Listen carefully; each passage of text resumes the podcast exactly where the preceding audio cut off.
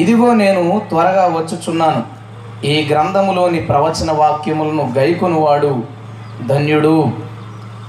ప్రభు యొక్క మాట ఇదిగో నేను త్వరగా వచ్చుచున్నాను. ఈయన ఏదైతే మాటలు చెప్పాడో ఈ ప్రవచన గ్రంథమున్న వాక్యములను గైకునివాడు ధన్యుడు అని ఆయన రాయించారు.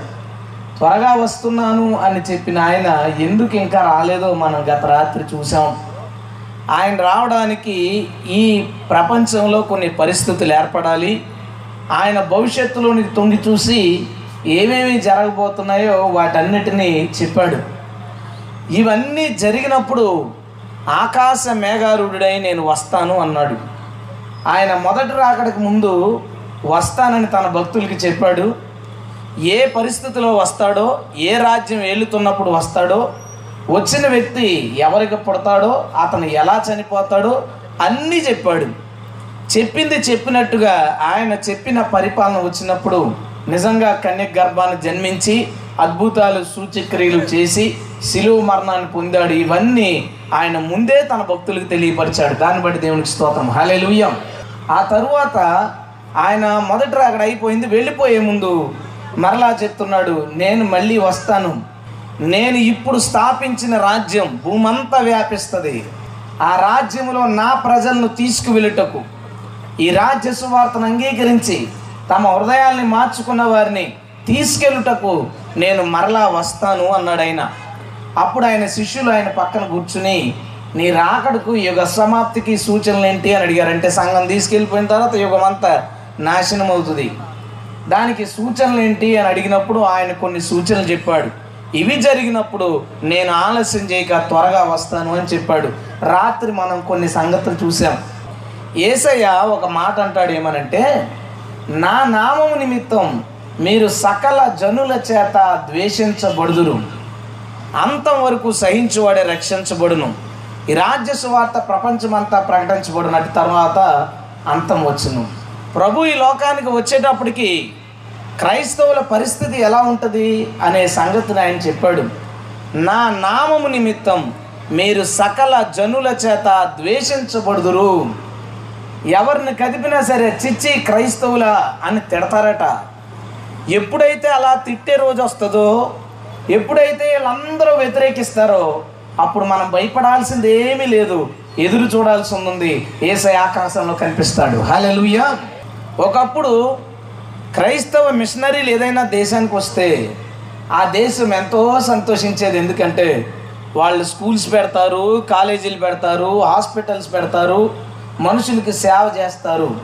దేశాన్ని వాళ్ళు డెవలప్ చేస్తారని. మన దేశానికి కూడా మిషనరీలు వచ్చినప్పుడు మన దేశంలో ఉన్న ఎన్నో మూఢనమ్మకాలు పోయినాయి. ఎన్నో స్కూల్స్ పెట్టబడ్డాయి హాస్పిటల్స్ పెట్టబడ్డాయి. మన దేశం చాలా విధాలుగా అభివృద్ధి చెందింది. కాబట్టి క్రైస్తవులను ఇష్టపడేది మన దేశం కొంతకాలం క్రితం. ఇప్పుడు క్రైస్తవులు పేరు చెప్తే నార్త్ ఇండియాలో ఎలా ఉంటుందో తెలుసా? అక్కడ ఏదైనా ఆల్బమ్ చేయాలని స్టూడియో అద్దెకి తీసుకోవాలనుకుంటే క్రైస్తవులకి స్టూడియో ఎవరు? ట్రాక్స్ ప్రింటింగ్ చేసుకోవాలనుకోండి క్రైస్తవులకి ప్రింటింగ్ ప్రెస్లో అవకాశం ఎవరు? డబ్బింగ్ చేయించాలనుకోండి క్రైస్తవులకి స్టూడియోలు అసలు అద్దెకి ఎవరు క్రైస్తవులు మీటింగ్ పెట్టుకోవాలంటే ఇలాంటి సామాన్లు ఏవి అద్దెకి ఎవరు అక్కడి నుంచి ఎక్కడి నుంచి మిషనరీకి వెళ్ళిన వాళ్ళు అక్కడి నుంచి వచ్చి ఎక్కడి నుంచి కొనుక్కుని పట్టుకెళ్తారు ప్రింటింగ్ చేయించుకుని పట్టుకెళ్తారు. నాకు కొంతమంది ఫ్రెండ్స్ ఉన్నారు మిషనరీల్లో. వాళ్ళు వాళ్ళు అక్కడ చెప్పే పరిస్థితులు చూస్తే మనకున్న పరిస్థితులు చాలా హాయిగా ఉంటాయి.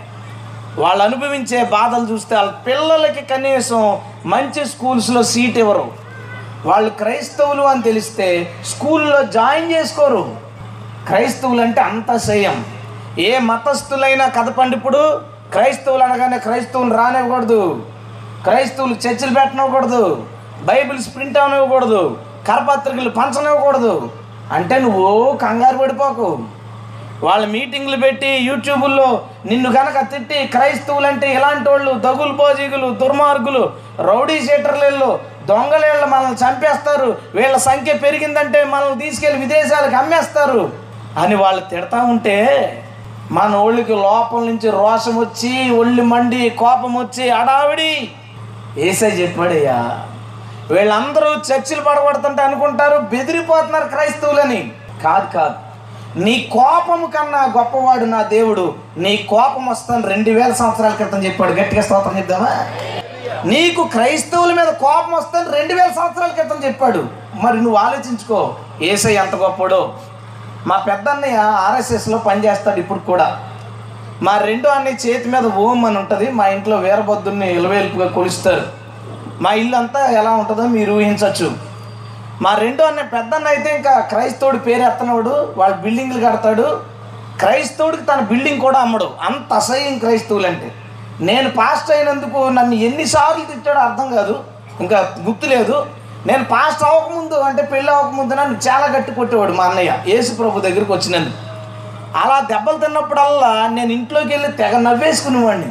ఎందుకంటే నేను బైబిల్లో మాట చదివాను నా నిమిత్తము నిందలైన బాధలైన అనుభవించిన ఎడలు సంతోషించి గెంతులు వేడి పరలోకమందు మీ ఫలం అధికమవును గట్టిగా స్తోత్రం చెప్తా మనల్ని కొట్టగానే పరలోకానికి వాళ్ళు ఒక రెండు వేలు కట్ట పంపించినట్టు ఒక వెయ్యి కట్ట పంపించినట్టు ఒక ఐదు వందల కట్ట పంపించినట్టు మనల్ని తిట్టినప్పుడు పరలోకాన్ని చూసినోడికి ఆ సంగతి అర్థమవుద్ది. కింద చూసినోడికి మాత్రం నొప్పులు గుర్తొస్తాయి. అక్కడ చూసినోడికి మాత్రం డబ్బు గుర్తొస్తుంది. మీ ఫలము పరలోకమందు అధికమగును అధికమైంది. అది ఇప్పుడు పంపిస్తున్నాడు దేవుడు. అప్పుడు తిన్నవన్నీ అప్పుడు మా అన్నయ్యలు వీళ్ళందరూ పరలోకం పంపించిన డబ్బులన్నీ దేవుడు నాకు ఇప్పుడు పంపిస్తున్నాడు. నేను హాయిగా బతుకుతున్నాను. హల్లెలూయా. మా రెండో వాడు అసలు యేసు ప్రభుని చిన్న కుర్రోడిని తిడతారు కదా ఆ రేంజ్లో తిడతాడు. మా ఫ్రెండ్స్ దగ్గర చుట్టాల దగ్గర ఇష్టం వచ్చినట్టు తిడతాడు. ఒకసారి వాళ్ళు ఏదో యేసుప్రభుని తిట్టే ప్రోగ్రాంలోనే ఉన్నారు నేను అనుకోకుండా బయటకు వచ్చాను. నన్ను కూర్చోబెట్టి తిడుతున్నాడు ఒరే మీ వాడు ప్రార్థన అంటాడంట కదా దమ్ముంటే ఒకసారి నా దగ్గర రమ్మని రాండి యేసు గురించి. ఆడిని దమ్ముంటే రమ్మని రా ఏం చేస్తాడో చూస్తాను. మా వాడు కొంచెం డ్రింకింగ్ అలవాటు ఉంది స్మోకింగ్ అలవాటు ఉంది రియల్ ఎస్టేట్ చేస్తాడు సెటిల్మెంట్లు చేస్తాడు కాంగ్రెస్లో యూత్ లీడర్గా పనిచేశాడు కొంచెం సర్కిల్ ఎక్కువ. అసలు రమ్మని రా చూద్దాం దమ్ముంటేనే. అసలు మొగోడైతే చూడ రమ్మని రా. ఇష్టం వచ్చినట్టు ఇంకా అలాంటోడు ఇలాంటోడు ఇంకా బూతులు తిట్టాడు. నాకు చాలా బాధ వేసింది. చాలా నెమ్మది అయిపోయాను. ఆ రోజు రాత్రి ప్రార్థన చేసుకున్నాను ఏమనంటే ప్రవ్వా ఇసుక లాంటోడు నిన్ను తిడితే నువ్వు కనుక అతని మీద పగబెట్టి కొట్టావనుకో నీ విలువ తగ్గిపోద్ది. నువ్వు మౌనంగా ఉన్నావు చూసావా? నోట్లోంచి మాట రాగానే నువ్వు చంపేయకుండా ఉంచావు చూసావా? అందుకే నువ్వంటే నాకు బాగా నచ్చావు ప్రభు. ఒకడి మీద పగ తీర్చుకోవడం సాధారణమైన విషయం. అలా నడిచి వెళ్ళిపోతున్న కుక్కను తన్ను అది తిరిగి కరుస్తుంది. కొట్టినోడిని తిరిగి కొట్టడం అనేది కుక్క కూడా చేస్తుంది. ఆ పని. నా దేవుడు ఎంత గొప్పవాడంటే తాను తన చేతులతో చేసిన మనిషి ఇసుక రేణువు కంటే చిన్నవాడైన ఒక మనిషి దేవుణ్ణి తిట్టినప్పుడు ఏమీ అనుకోకుండా ఏమీ ఫీల్ అవ్వకుండా వదిలేశాడే అంతకన్నా గొప్ప దేవుడు ఎక్కడ దొరుకుతాడండి మనకి? హాలెలూయా ఎక్కడ దొరుకుతాడు అంతకన్నా గొప్ప దేవుడు? ఎక్కడ దొరకడు? అందుకే నాకు నువ్వు నాకు నచ్చావు ప్రభు నా జీవితకాలం నీ పాదాల దగ్గర ఉంటాను. కానీ ఒకటే బాధ ఎంతకాలం ఇలా తిడతారు ప్రభు? ఎంతకాలం నా తప్పు చేస్తాడు? ఆ రోజు ఉదయం ఆరున్నర మా అన్నయ్య నుంచి ఫోన్ వచ్చింది. ఆడు పది గంటల దాకా లేకడు ఎప్పుడు తాగేసి పడుకుంటాడు కదా రాత్రులు. ఆరున్నరకు ఫోన్ చేసి ఒరే రాత్రి నాకు యేసు ప్రభు కనపడ్డాడు రా" అన్నాడు. నాకు అసలు చాలా ఆశ్చర్యం. ఏం జరిగింది? రాత్రి పన్నెండు గంటల పడుకున్నాడట. పడుకోగానే నిద్ర పట్టింది. నాలుగు రోడ్లు జంక్షన్ ఉంది కలలో. అక్కడ ఒక పెద్ద లైట్ ఉంది. ఆ లైట్ దగ్గర కూర్చున్నాడు పగలే. కూర్చుంటే ఎటెల్లాలో తెలియక జుట్టు పట్టుకుని తలదించుకుని ఉన్నాడట. ఈలోపు అంగీ వేసుకున్న ఒక ఆయన పాదాలు కనపడుతున్నాయి. భుజం మీద చెయ్యేసాడట తల ఎత్తి చూస్తే ఆయన ముఖం ఆకాశంలో కనబడుతుంది. చెయ్యి ఎక్కడుంది? ముఖం ఆకాశంలో కనబడుతుంటే ఆశ్చర్యంతో భయంతో చూస్తుంటే ఆయన అన్నాడట ఎటు వెళ్ళాలో తెలియట్లేదా? నా వెనకాల రా అని. ఆ మాటకి భయంతో ఉలిక్కిపడి లేచాడు. ఏసీ పని చేస్తుంది. ఒళ్ళంతా చెమటలు పడతా ఉన్నాయి. కంగారు పడి బయటకు వచ్చి హాల్లో కూర్చుని సిగరెట్ వెలిగించుకున్నాడు. టీవీ ఆన్ చేశాడు. చొక్క వస్తుంది ఛానల్ మారుస్తుంటే రిమోట్ పని చేయట్లా. భయం మొదలైంది. రౌడీ షీటర్కి భయం మొదలైంది. వణికిపోతున్నాడు ఈ లోపు వాళ్ళ అబ్బాయి లేచి పరిగెత్తుకుని హాల్లోకి వచ్చి డాడీ అని కౌగిలించుకుని అరుస్తున్నాడట. వీడి భయం ఏంటంటే పడుకుంటే మళ్ళీ కల వస్తుందని. ఈ ఆ కుర్రను తీసుకెళ్ళి పడుకోబెట్టి అనుకుంటున్నాడంట. అసలు టీవీ ఎందుకు పనిచేయలేదు రిమోట్ ఎందుకు పనిచేయలేదు నా కొడుకు నేను హాల్లో ఉన్నానని ఎలా తెలుసు అని ఆలోచిస్తుండగా ఆలోచన నుంచి నిద్రలోకి వెళ్ళిపోయాడు. మళ్ళా కళ ప్రారంభమైంది. లేచి నించోబెట్టి ఆకాశాన్ని చూపిస్తుందంట చెయ్య పర్వతాలను చూపిస్తుందంట చెయ్య నదుల్ని చూపిస్తుందట అడవి జంతువులను చూపిస్తుందట ఆ చెయ్యి అందట వీటన్నిటినీ చేసింది ఇదే. హల్లెలూయా. వీటన్నిటినీ చేసింది ఇదే. నాతో చెప్తున్నాడు మూడు గంటల మెలకు వచ్చింది. పడుకుంటే మళ్ళీ యేసుప్రభు కల్లోకి వస్తాడని భయంతో పడుకోకుండా కూర్చున్నాను అన్నాడు అప్పటి నుంచి ఇప్పుడు దాకా నా ఫోన్ ఎత్తితే ప్రైజ్ ద లాడ్ అంటాడు. స్వామి మాల్లో ఉన్న ఫోన్ చేశాను కలిసామంటే ప్రైజ్ ద లాడ్ అని చెప్తాడంటే దేవా నీకు స్తోత్రం. నీవు సృష్టికర్తవు నాకు అర్థమైంది. ఆ రోజు నుంచి ఈరోజు దాకా ఐదు సంవత్సరాలు అవుద్ది. యేసు ప్రభుని ఎప్పుడూ ఒక మాట లేదు ఎప్పుడైనా పెద్ద సమస్య వచ్చినప్పుడు ఎవరికి తెలియకుండా నాకు ఫోన్ చేస్తాడు రే ఇలాంటి ప్రాబ్లం ఉంది. నువ్వు ప్రార్థన చేయి. నేనంటాను ఒక్కోసారి నువ్వు కూడా చేయరా?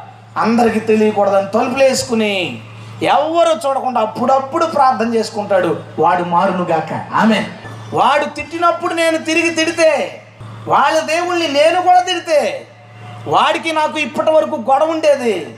వాడు ఇప్పటి వరకు యేసు ప్రభుతో గొడవ పడేవాడు. వాడు తిడితే నేను ఏసైకి అప్పగించాను. నాకు తెలిసి ఆడి జీవితంలో ఎప్పుడు యేసు ప్రభుని నోరెత్తి ఒక మాట అండు గట్టిగా స్తోత్రం చెప్తా. ఇప్పుడు ఏం జరుగుతుంది? యూట్యూబ్లో ఎవరైనా యేసు ప్రభుని తిడితే ఎవరైనా ఐందోళ్ళు ప్రసంగాల్లో యేసుప్రభుని తిడితే వెంటనే హీరోలు లేచిపోతారు మన దాంట్లో. సెల్ ఫోన్ ఎదరెట్టేసుకుని నీ దేవుడు ఎలా అంటాడో తెలుసా? మీరు నమ్మేవాడు ఎలా అంటాడో తెలుసా? మీరు మమ్మల్ని అంటారా? మీ దాంట్లో ఒక పరిస్థితిని చూడండి వీడియోలు పెట్టి గొడవలు పెడతాడు ఇదా క్రిస్టియానిటీ. ఇదా క్రైస్తవ్యం అంటే ఎదుటోళ్ళని దూషించమని నేర్పించాడు యేసుప్రభు మీరు నమ్మే యేసుప్రభు నాకు తెలీదు. నేను నమ్మే యేసుప్రభు దోషణకు ప్రతి దోషణ చేయొద్దన్నాడు. హాలూయ నువ్వు నమ్మే దేవుడు ఎవరు తెలుసుకో ఈసారి? నేను నమ్మే యేసు ప్రభు దూషిస్తే తిరిగి దూషించక తిడితే తిరిగి తిట్టక దూషణకు ప్రతి దూషణ చేయక దీవించుడి దీవించుడి దీవించకుండా స్టేజీల మీద ఎక్కి నీ దేవుడు అలాగా నీ దేవుడు అలాగా నా దేవుడిని బ్రాహ్మణుడు అంటావు నువ్వు? నా దేవుడిని కేరళవాడు అంటావు నువ్వు? నీ దేవుడు ఎవరో తెలుసాను ఒక ఆయన రోడ్డు ఎక్కి ప్రసంగం చేస్తే అతన్ని మనందరూ హీరో చేసి ఇంటర్నేషనల్ స్పీకర్ చేసాం బైబిల్ అంటది అతన్ని పాపి పాపి. దోషణకు ప్రతి దోషణ చేసిన వాడు పాపి నరకానికి పోతాడు. నరకానికి పోయేవాళ్ళు మనకు లీడర్సు నరకానికి పోయేవాళ్ళు మనకు డైనమిక్ స్పీకర్లు నరకానికి పోయేవాళ్ళు మనకు రెబల్ స్పీకర్లు. ఎక్కడ పోతున్నామండి మనం? ఎక్కడికి వెళ్ళిపోతున్నాం మనం? ఏం చెప్పాడు ఏసయ్య? తిట్టినోళ్ళు తిరిగి తిట్టమని చెప్పాడా? కొట్టినోళ్ళు తిరిగి కొట్టమని చెప్పాడా? మొన్న ఎక్కడో చీరాల్లో క్రైస్తవుల మీద ఏదో వ్యతిరేకత వస్తే అందరూ కలిపి కొట్టి ఒక ఆయన యూట్యూబ్లో మీసాలు దువ్వు అంటున్నాడు. ఇలాంటిది ఎక్కడ? ప్రతి క్రైస్తవి ప్రతి ఊర్లోనే రావాలట. ప్రతి ప్రాంతంలోనే రావాలట. క్రైస్తవ చర్చిలు పడగొడుతున్నారని పాస్టర్లందరూ ఒకటైపోయాం. దేనికి? దుష్టుడు కనుక వస్తే ఎదిరించాలా? మనం ఎదిరించకపోతే ఎలాగా? యేసు ప్రభు ఈలో పక్క నుంచి వచ్చి అంటాడు దుష్టుడిని ఎదిరింపక ఏమన్నాడు ఏసయ్యా దుష్టుణ్ణి ఎదిరించకో. నువ్వంటావు ఎదిరించకపోతే ఎలాగంటే మనకు హక్కు ఉంది కదా. ఏంటి నీ హక్కు? యేసుప్రభు మాటలు మేరడమా నీకు హక్కు? యేసుప్రభు మాటలకు వ్యతిరేకంగా ప్రవర్తించడమా నీకు హక్కు? రే ప్రభుత్వం నీకు హక్కు ఇచ్చి ఉండొచ్చు. నీ మీద ఎవడని తిరగబడితే లాగిపెట్టి కొట్టు. నీ కేసు ఉండదు అనొచ్చు కొడతావా? ప్రభుత్వం ఒప్పుకుందని కొడతావా? నిన్ను నడిపించేది ఏంటి బైబిల్ కాదా? యేసుప్రభు మాటలు కాదా? మనకు ప్రామాణికం ఏది? మనకు ప్రామాణికం ఏదండి? ఒకసారి నన్ను ఆచంట మీటింగ్కి పిలిచారు. నాకు సాక్ష్యాలంటే మహా పిచ్చి. ఎవరితోన్నా పది నిమిషాలు కూర్చుంటే మీరు ఎలా మారారు? ఎలా మారారు అని అడుగుతాను. ఏసై వాళ్ళ జీవితంలో ఏం చేశాడో తెలుసుకోవాలని ఆశ. నా పక్కన ఆ రోజు సింగర్ కింద వచ్చిన ఆయన మడ్రస్ట్ అట సెంట్రల్ జైల్లో మారాడు ఆయన. ఆయన సాక్ష్యం చెప్పాడు నేను భలే సంతోషించాను. తింటా ఉంటే నన్ను మీటింగ్కి పిలిచిన ఆయన ఆ పాస్టర్ గారు ఓ సాక్ష్యం చెప్తానండి మీకు చాలా బాగుంటుంది అన్నాడు. చెప్పండి అన్నాను. కోనసీమ నుంచి ఒక ఆయన హైదరాబాద్ కొబ్బరికాయలు తీసుకుని వెళ్ళేవాడట. అక్కడ డెబ్బై షాపులు పెట్టి అక్కడ హైదరాబాద్లో ఉన్న వాళ్ళని షాపుల దగ్గర ఏర్పాటు చేసి రోజు కొబ్బరికాయలు వేయడం సాయంత్రం కనెక్షన్ తీసు కలెక్షన్ తీసుకోవడం వాళ్ళకి పర్సంటేజ్ ఇచ్చేయడం. అలా చేసేవాడట. ఇతనికి మాత్రం చాలా పెద్ద షాప్ హోల్సేల్ షాపు. అక్కడికి డానియల్ అనే ఒక పాస్టర్ గారు వచ్చి అస్తమాను యేసు ప్రభు గురించి చెప్పేవారట. చెప్తే వింటున్నాడు కానీ నచ్చట్లేదు మనసుకి. యేసు ప్రభు గురించి చాలా మంచోడు పాస్టరు. ఒక కొన్ని రోజుల క్రితను కొంతమంది అక్కడ క్రైస్తవ వ్యతిరేక సంస్థలకు సంబంధించిన ఒక నలుగురితో కలిసాడు ఆర్ఎస్ఎస్లో ఉన్న వాళ్ళతో. వాళ్ళతో కలిసి మాట్లాడేది కేసు నేను చెప్తాను. అయితే వాళ్ళతో కలిసి చెప్పాడట ఇలాగో పాస్టర్ వస్తున్నాడు నాకు యేసుక్రీస్తు గురించి చెప్తున్నాడు అంటే ఒకలా చేయి అతనికి ఫోన్ చేయి పలానా ప్లేస్కి రమ్మని అన్నారు. ఈయన ఫోన్ చేశాడు మా చుట్టాలు యేసుప్రభు గురించి వినాలంటున్నారండి మీరు రండి అని. ఈ పాస్టర్ గారు మొత్తానికి బ్యా బ్యాగ్ బైకులు అని సర్దుకుని వెళ్ళిపోయాడు. ఆటో ఎక్కించుకుని ఒక ఒక బైక్ మెకానిక్ షెడ్ మూసేసిన బైక్ మెకానిక్ షెడ్లోకి తీసుకుపోయి వీళ్ళ ఐదుగురు కలిపి ఇనప రాడ్లతో అతని ఎముకలన్నీ ఎరగొట్టారు. బయటకు వదిలేస్తే ఎక్కడ పోలీసులకు చెప్తాడో అని యాసిడ్ బాటిల్ తీసుకుని ఆయనకి తాగించేసి చంపేశారు. చంపేసిన ఇతన్ని కొంచెం చీకటి పడిన తర్వాత రోడ్డు మీద పాడేసిపోయారు. ఎవరో వార్త చెప్పారు వాళ్ళ ఇంట్లో మీ ఆయన ఎవరో చంపేసి పాడేశారని ఎలా ఉంటుందండి ఆవిడకి? ఎలా ఉంటుందండి ఆవిడకి? వాళ్ళ పిల్లలు ఆడపిల్లలు ఎలా ఉంటుందండి వాళ్ళకి? పరుగులు ఎత్తుకుని పరుగులు ఎత్తుకుని వాళ్ళ నాన్నగారి శవం మీద పడి ఏడిసి ఏడిసి ఏడిసి. అసలు ముఖం షేపులే తెలియకుండా నుజ్జు నుజ్జు అయిపోయింది. మొత్తానికి పోలీసులు వచ్చారు. మొత్తానికి ఇంట్రాగేషన్ చేశారు. ఈయన ఫోన్కి వచ్చిన ఫోన్ కాల్స్ తీశారు. వీళ్ళు ఐదుగురు దొరికేశారు. లోపలేసి చావు కొట్టుడు కొట్టారు. ఒప్పేసుకున్నారు మేమే చంపేశామని. ఇక లైఫ్ శిక్ష పడిపోద్ది కన్ఫాము కోర్టులో నడుస్తున్నప్పుడు అకస్మాత్తుగా ఒకరోజు విచారణ జరుగుతున్నప్పుడు వాళ్ళ ఆవిడ అయ్యా వీళ్ళ ఐదుగురిని నేను క్షమిస్తున్నాను. మీరు కూడా దయచేసి విడిచిపెట్టేయండి అంది. జడ్జి గారు అన్నారు ఏమ్మా ఎవరన్నా బెదిరించారా? ఏదైనా సంస్థ మీ ఇంటికి వచ్చి మిమ్మల్ని ఇలా చేయకపోతే చంపుతామన్నారా? మాకు చెప్పండి మేము మీకు రక్షణ ఇస్తామంటే. అదేమీ లేదని చెప్పి వాళ్ళ ఆయన డైరీ యొక్క ఆఖరి పేజీ తీసి జడ్జి గారికి చూపించింది. దాని మీద డానియల్ గారు రాశారేమన్నా తెలుసా? ఒకరోజు యేసుక్రీస్తు కోసం నేను చచ్చిపోతాను నా ప్రభు చెప్పాడు. ఎవరైతే నన్ను చంపుతారో వాళ్ళని దయచేసి శిక్షించొద్దు. ఇది నా ఆఖరి కోరిక అని రాశాడు. గట్టిగా స్తోత్రం చేద్దాం అది చూసి జడ్జి ఆశ్చర్యపోయాడు. ఇక లైఫ్ శిక్ష పడిపోయింది. పెళ్ళాం పిల్లల్ని చూడలేము. జీవితం అంతా ఓసలేని కళ అయిపోతుందని అవి ఏడుస్తున్నాయి ఐదుగురు. ఏ సంస్థ అయితే ప్రేరేపించిందో వాళ్ళు పట్టించుకోవడం మానేశారు. వాళ్ళు విడిపించలేదు. దొరికిపోయారు. ఇంకెవరు విడిపిస్తారు? దిక్కులేని పరిస్థితులు ఉన్న వీళ్ళకి. ఈ వార్త విని ఆశ్చర్యపోయారు. ఆమె వెళ్ళిపోతుంటే జడ్జి గారు కొన్ని వార్నింగ్లు ఇచ్చి సంతకాలు తీసుకుని వీళ్ళని వదిలాడు. వాళ్ళు వచ్చి మీ కాళ్ళ మీద పడుతుంటే ఆమె అందట మా ఆయన గొప్ప కాదండి. మేము నమ్ముకున్న ఏసయ్య శత్రువుని శిక్షించొద్దని చెప్పాడు. అందుకనే మిమ్మల్ని వదిలేస్తున్నామని. ఆ నలుగురు ఆర్ఎస్ఎస్లో వాళ్ళు ఇద్దరు మారి హైదరాబాదులో సువార్త చేస్తున్నారండి అన్నాడు. నాకు భలే సంతోషం వేసింది. ఆయన అన్నాడు ఆ కొబ్బరికాయల వ్యాపారి బాప్తిసం పొంది ఆయన చంపేసిన డానియల్ పేరు పెట్టుకున్నాడండి. మీతో మాట్లాడుతున్న నేనే ఆయన అన్నాడు. హలే లూయా హలే లూయా నాకు ఏడుపు వచ్చిందండి. ఏడుపు వచ్చింది. ఒక మతోన్మాదిని నీవు కక్ష కడితే జైల్లో పెట్టగలవు. నువ్వు కక్ష పడితే కాళ్ళు కొట్టగలవు. కానీ నువ్వు కక్ష కడితే మార్చలేవు. క్షమిస్తే మార్చగలవు. అదే చెప్పాడు. హాలూయ ఏం సాధిద్దామని గొడవలు మనకి? ఏం సాధిద్దామని గొడవలు మనకి? పోలీస్ స్టేషన్ ముందు నిలబడి మమ్మల్ని కొట్టినోళ్ళని శిక్షించండి అని నువ్వు కేసులు పెట్టడానికి క్రైస్తవుడువా నువ్వు ఇంకొకటి నువ్వు వాక్యానికి పుట్టావా? ఇంకా దేనికైనా పుట్టావా? నాకు చెప్పు సమాధానం. యేసుప్రభు ఏం చెప్పాడండి? నీ కుడి చెంప మీద కొడితే దుష్టుని ఎదిరించక నీ ఎడమ చెంప చూపించు. నీ శత్రువుని క్షమించు. నీ శత్రువు మేలు కోసం ప్రార్థన చేయని యేసుప్రభు చెప్తే మతోన్మాదులు నిజంగా మనకు శత్రువులే. ఇప్పుడు ఏమని ప్రార్థన? ప్రభు వారిని దీవించు. ప్రభు వారిని మార్చు. వారి కుటుంబాలను దీవించు. వారికి ఆరోగ్యమే ప్రభు అని ప్రార్థించాల్సింది పోయి రోడ్లెక్కి ప్లకార్డులు పట్టుకుని వాళ్ళని శిక్షిస్తారా లేదా? వాళ్ళు జైల్లో పెడతారా లేదా అని అడుగుతున్నా. నీకు అసలు ప్రార్థన ఉందా నీకు? నీకు యేసుప్రభు మీద విశ్వాసం ఉందా? ఈ రౌడీ వాళ్ళందరేమో మనకు నాయకులు అయ్యారు ఈ రౌడీలందరూనేమో మన ఫెలోషిప్లకి తలకాయలకి ఎందుకు కూర్చున్నారు? విశ్వాసం లేదా నీకు? ఏసయ్య మాట అన్నాడు ఏమన్నా తెలుసా? కఠినుడైన న్యాయాధిపతి ఉన్నాడట. విధవరాలు పదే పదే వెళ్తుందట. న్యాయం తీర్చట్లేదు. అయినా ఆయన దగ్గరికి వెళ్ళింది. ఇక ఆయన ఆమె యొక్క పట్టుదల చూడలేక ఆమెకి న్యాయం తీర్చాడు. కిందంటాడు అయినను మనుష్య కుమారుడు మరలా వచ్చేసరికి అట్టి విశ్వాసము కనుగొనునా?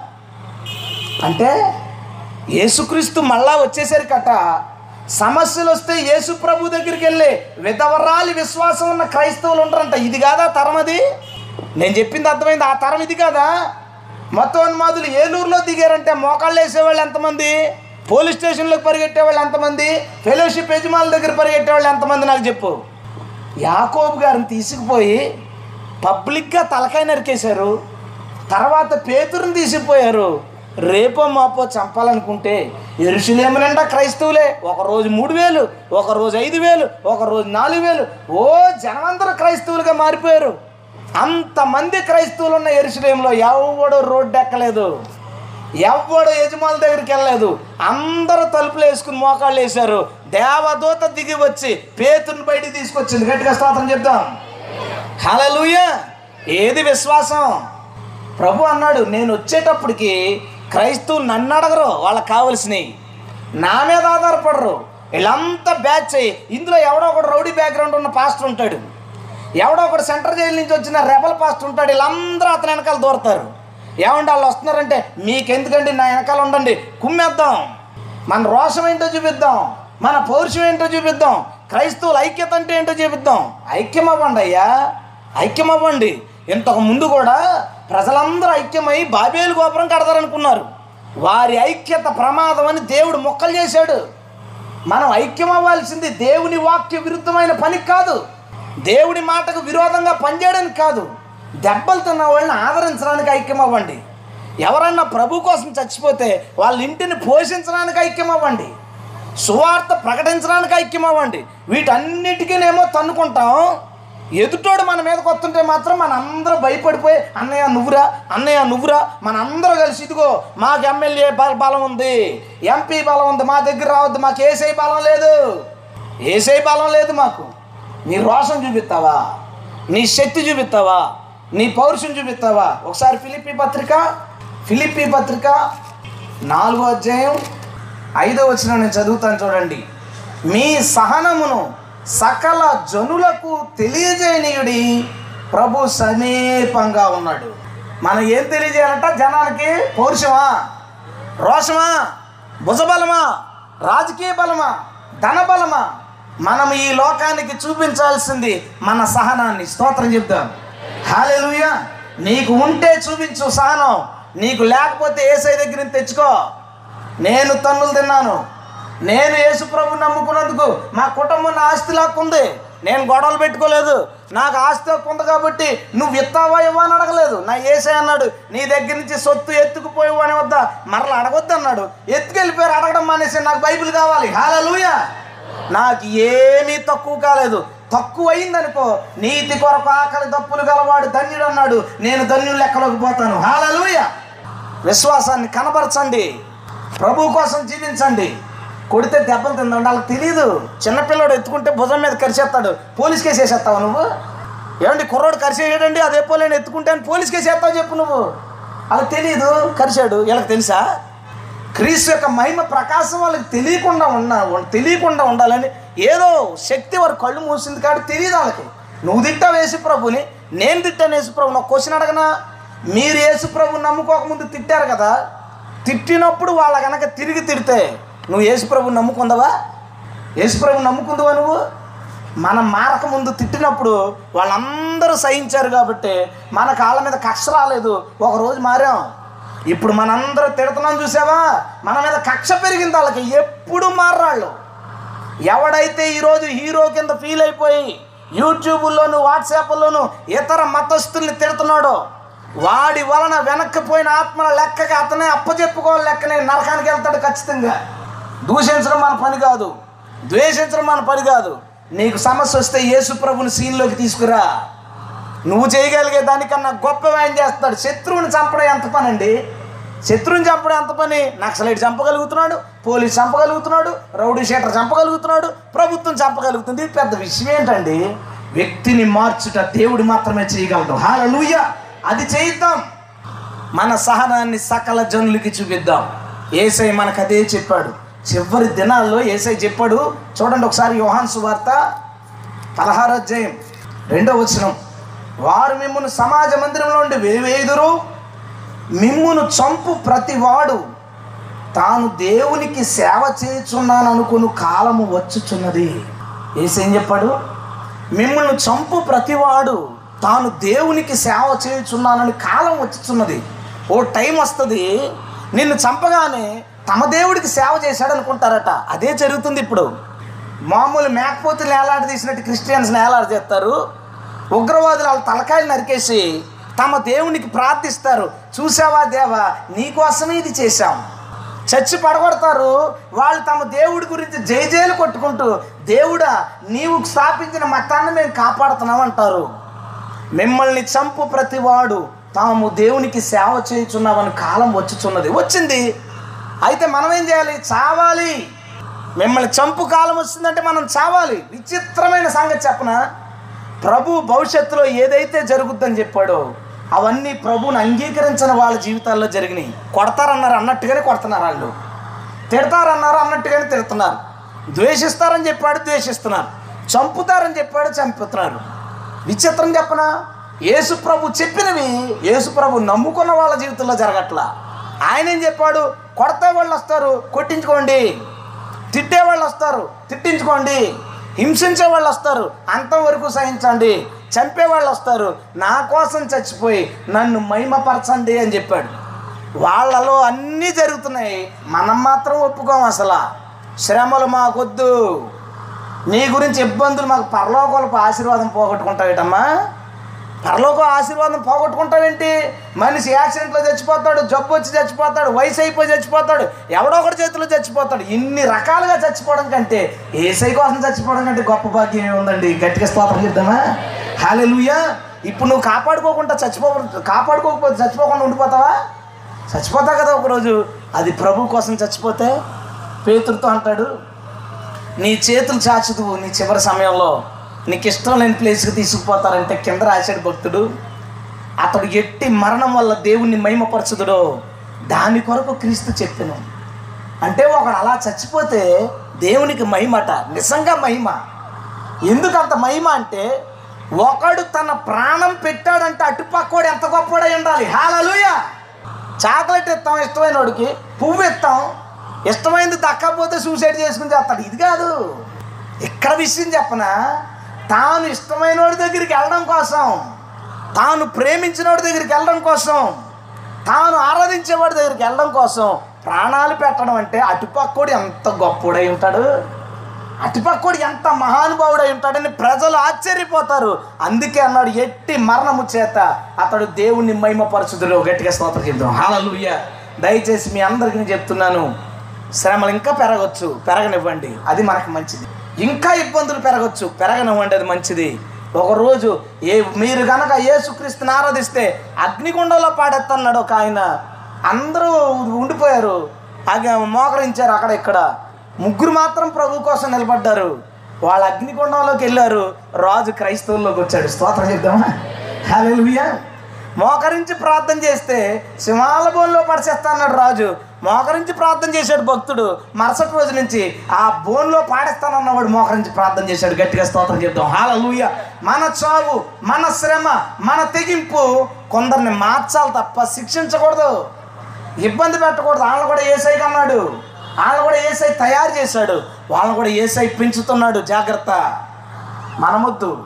మన పని పగ తీర్చుకోవడం కాదు. మన పని ప్రేమించట. హల్లెలూయా దయచేసి దీన్ని గమనించండి. చివరి దినాలు ఇవి వస్తాయని చెప్పాడు. వాటిని భరించమన్నాడు. భరించడానికి కూడుకుందాం. ఈ పరిస్థితులు మార్చడానికి మోకాళ్ళు వేద్దాం.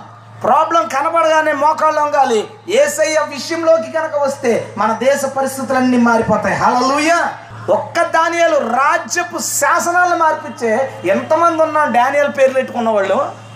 ఏ వర్కౌట్ అవ్వాలా? తెగింపు లేదు. విశ్వాసం లేదు. విశ్వాసంతో ప్రార్థన చేయి. నీ కుటుంబం నీ గ్రామం నీ చుట్టుపక్కల ఎక్కడ దేవుని సువార్త వ్యతిరేకం వాళ్ళందరూ తెలుసుకుంటారండి ఒకరోజు. అయ్యో వీళ్ళని కొట్టకూడదురా.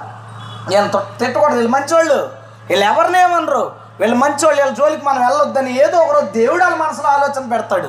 అంతే తప్ప క్రైస్తవుల జోలికి వస్తే కబడ్దారని తొడగొడుతుంటే ఆడ వెనకాలిపోయి మీసాలు దూతే ఈడ వెనకాలిపోయి ఎందుకంటే మనం ఏసై వెనకాల పోదాం వాక్యం వెనకాల పోదాం పరలోకం పోదాం. దేవునికి స్తోత్రం. హాలెలుయ్యా సరే మనం సబ్జెక్టులోకి వద్దాం. ఇది కూడా అంచెదినపు విషయాలు కాబట్టి దాంట్లోకి నేను వచ్చాను.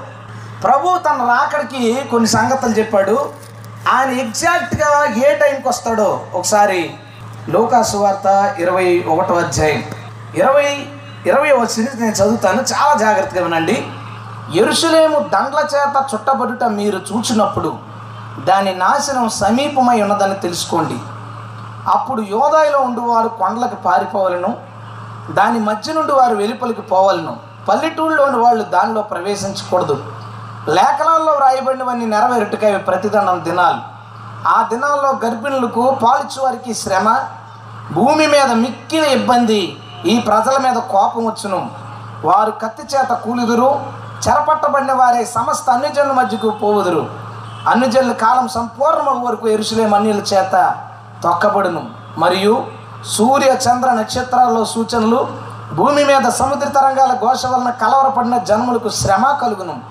ఆకాశమందలి శక్తులు కదిలించబడును గనక లోకం మీదకి రాబోచున్న వాటి విషయమై భయం కలిగి మనుషులు ఎదురు చూచుచు ధైర్యము చెడి కూలుదురు. అప్పుడు మనుష్య కుమారుడు ప్రభావముతోను మహామహిమతోను మేఘారుడుడై వచ్చుట చూతురు.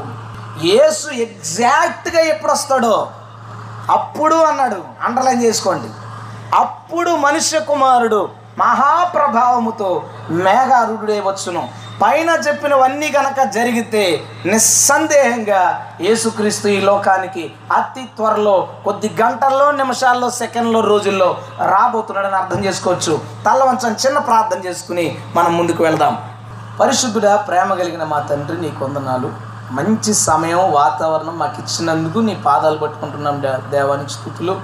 నాన్న మాతో ఉండండి మాతో మాట్లాడండి నీ మాటలను నీ మాటలుగా అంగీకరించడానికి సహాయం చేయండి.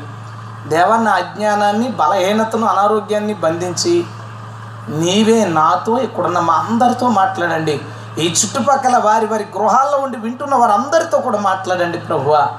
నువ్వు మాట్లాడితే మేము బ్రతుకుతాం మా జీవితాలకు మేలు కలుగుతుంది తండ్రి.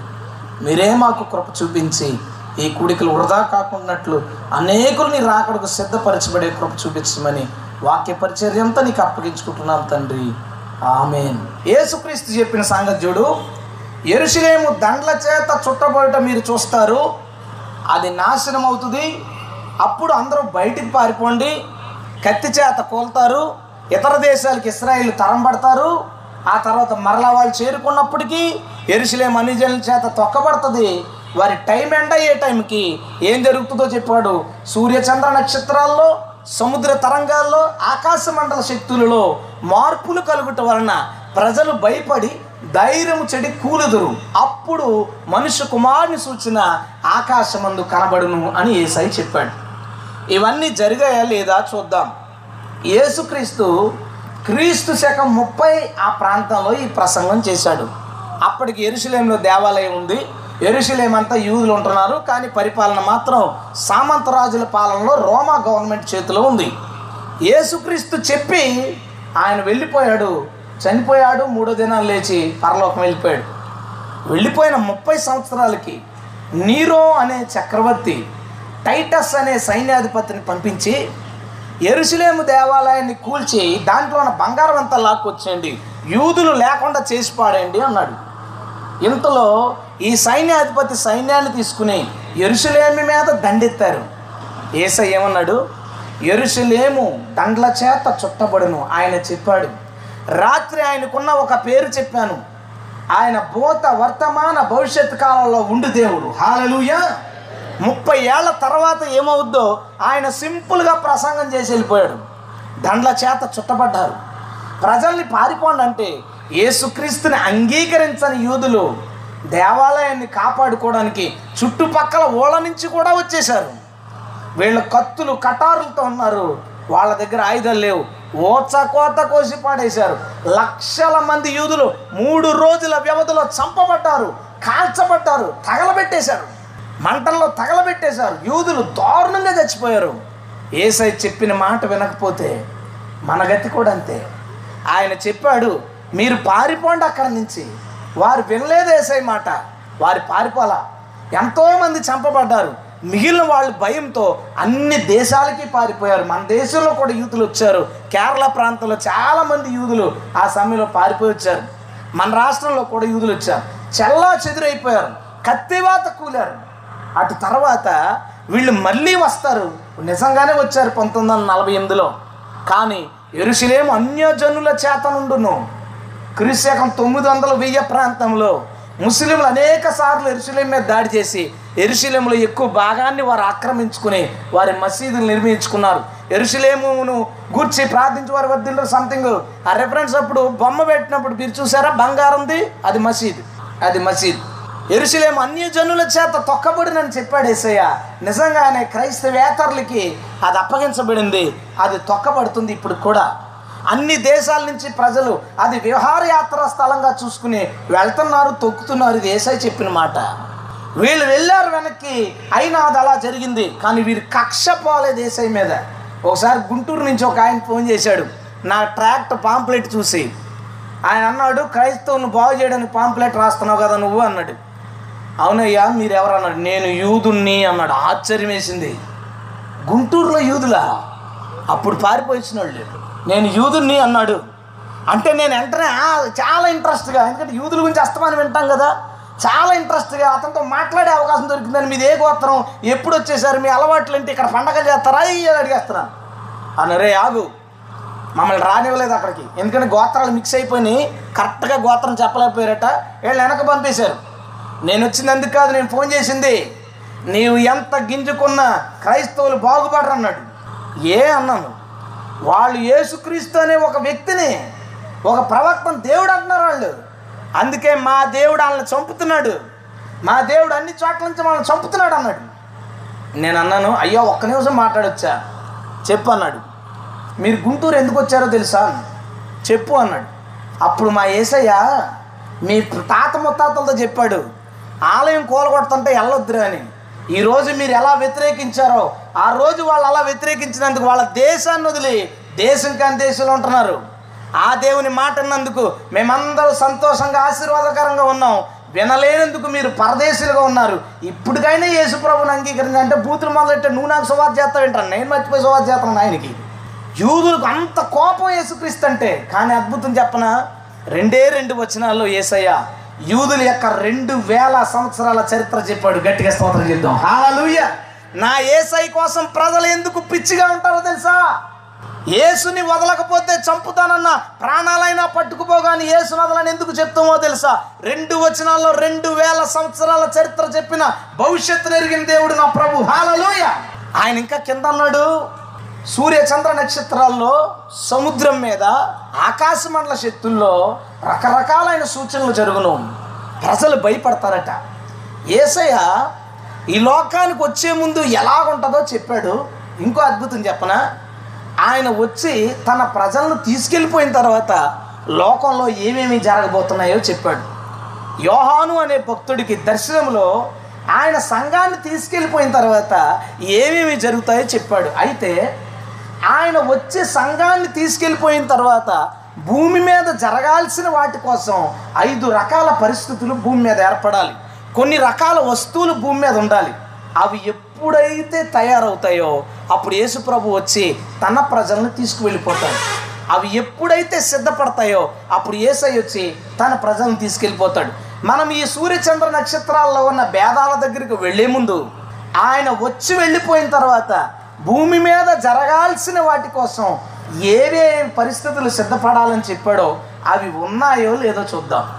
అవి రెడీ అయినాయో లేదో చూద్దాం. నేను జాగ్రత్తగా చదువుతుండగా మీరు ఒకసారి ప్రపంచానంతటిని దృష్టించి అవి ఉన్నవో లేదో పరిశీలన చేసి చెప్పండి. ప్రకటన గ్రంథము ఆయన వచ్చి వెళ్ళగానే ఏమేమి జరగాలి? ప్రకటన గ్రంథము తొమ్మిదో అధ్యాయంలో పదిహేడో వచనం నేను చదువుతాను చూడండి.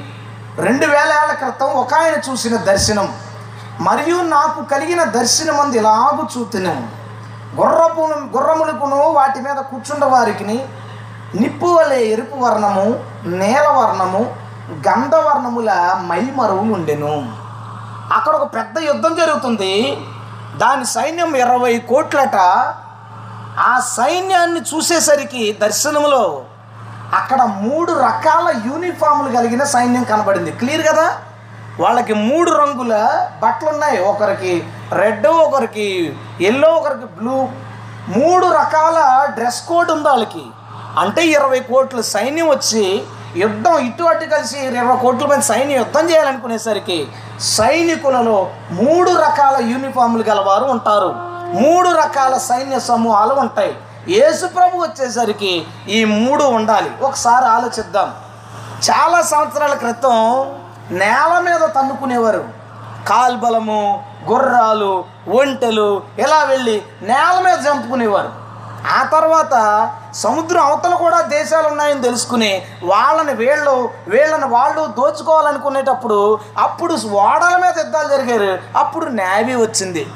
ఒక యాభై ఏళ్ళ క్రితం నేల మీద నీటి మీదే కాకుండా గాల్లో కూడా తన్నుకుంటున్నారు. దాన్ని ఎయిర్ ఫోర్స్ అన్నారు. ఏ దేశమైనా యుద్ధానికి కనుక సిద్ధం అవ్వాలంటే ఈ మూడే. నేల మీద ఆర్మీ నీటి మీద నేవీ గాలిలో ఎయిర్ ఫోర్స్. ఏసయ్య రెండు వేలేళ్ళ క్రితం చెప్పాడు సైనికులు మూడు రకాలుగా ఉంటారని. మూడు రకాలు వచ్చేసా రెడీగా ఉన్నారు వాళ్ళు? మరి నువ్వు రెడీగా ఉన్నావా? యేసుప్రభు వస్తున్నాడని గ్యారంటీ వచ్చిందా నీకు? యేసుక్రీస్తు ద్వారం వద్దనున్నాడు స్తోత్రం చెప్తాం హాలెలూయ ఆయన చెప్పినట్లుగా మూడు రకాల సైన్యాలు వచ్చాయి. అక్కడ ఇంకో మాట రాశాడు చూడు. ఆ గుర్రముల తలలు సింహపు తలల వంటివి. వాటి నోళ్ళలో నుండి అగ్ని దోమ గంధకాలు బయలు వెళ్తున్నాయి పంతొమ్మిది వచ్చిన ఆ గుర్రముల బలము వాటి నోళ్ళ ఎందును వాటి తోకల ఎందు ఉన్నది. గుర్రం అంటే భూమి మీద. భూమి మీద యుద్ధం చేసుకునే చోట దర్శనంలో అతను గుర్రాన్ని చూశాడు. గుర్రం అంటే ఏంటి? పరిగెడుతున్నదని.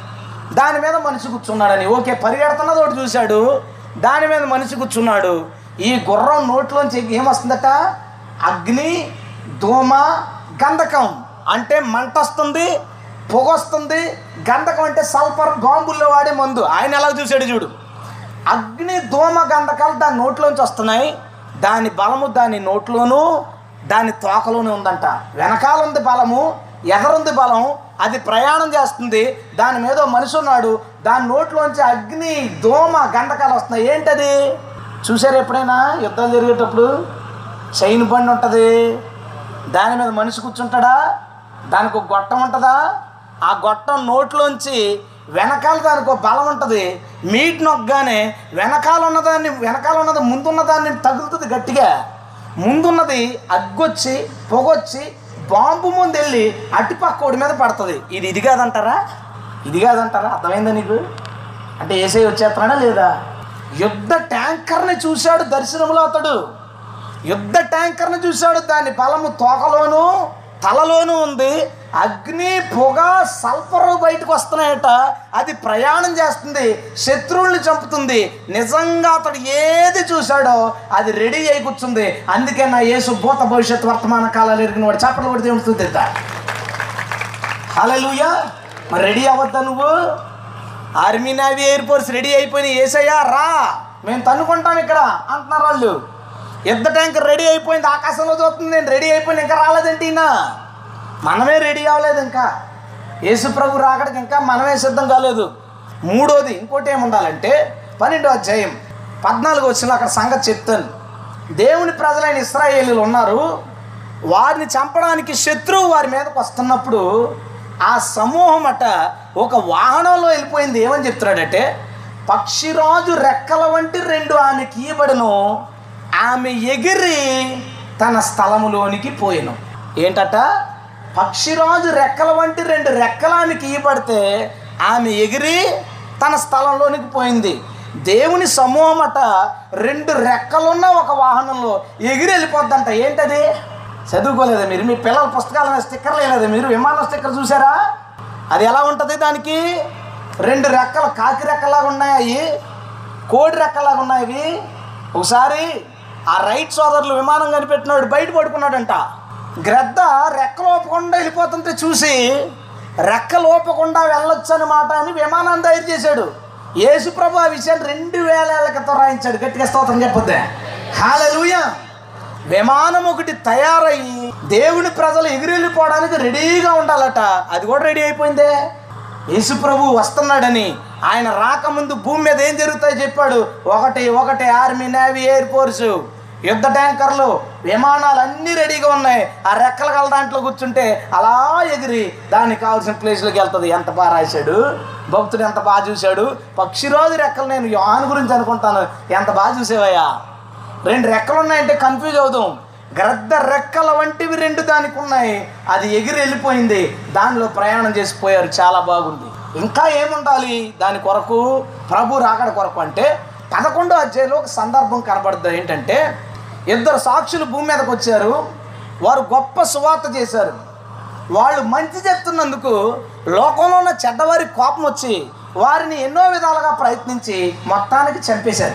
వాళ్ళు చచ్చిపోయినప్పుడు లోక నివాసులందరూ వాళ్ళిద్దరూ చచ్చిపోయినందుకు హ్యాపీ ఫీల్ అయ్యి అక్కడ రాయబడిన మాట చదువుదాం పదకొండో అధ్యాయంలో.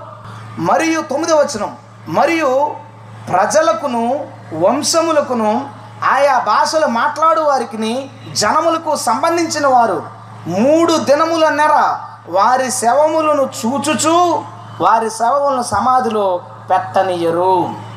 ఎరుసలేములో వారి శవాలు పడ్డాయట. మూడున్నర రోజుల పాటు ప్రజలు ఆయా వంశస్థులు ఆయా మతస్థులు ఆయా జాతుల వారు వాళ్ళ శవాలను చూస్తూనే ఉన్నారట. నేను అడుగుతాను ఎరుసలేములో ఉన్న ఆయన్ని ఇక్కడి నుంచి ఎలా చూస్తామండి? అక్కడికి వెళ్ళాలంటే మూడు రోజులు వెళ్ళిపోతామా? ప్రపంచంలో ఉన్న వాళ్ళు అందరూ వెళ్ళిపోతారా? అందరూ వెళ్ళిపోతే ఎరుసలేం సరిపోద్దా? అసలు ఆ ప్లేస్ కుదురుద్దా? కానీ చిన్న ఎరుసలేములో ఎరుసలేమికి ప్రపంచంలో ఉన్న జనాభా మీద మూడున్నర రోజులు వాళ్ళ శవాలను చూస్తూనే ఉంటారంటే. ఎలాగో చెప్పనా?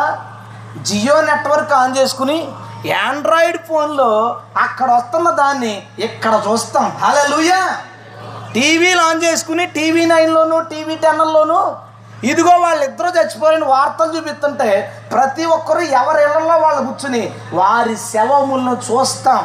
పంతొమ్మిది వందల సంవత్సరాల క్రితం ఈ రోజున్న ఇంటర్నెట్ వస్తుందని ఈ రోజున్న టీవీ వస్తుందని ఈ రోజున్న ఆండ్రాయిడ్ ఫోన్లు వస్తుందని ఈ రోజున్న లైవ్ టెలికాస్ట్లు వస్తాయని నా ఏసై రాయించాడు. గట్టిగా స్తోత్రం చేద్దాం.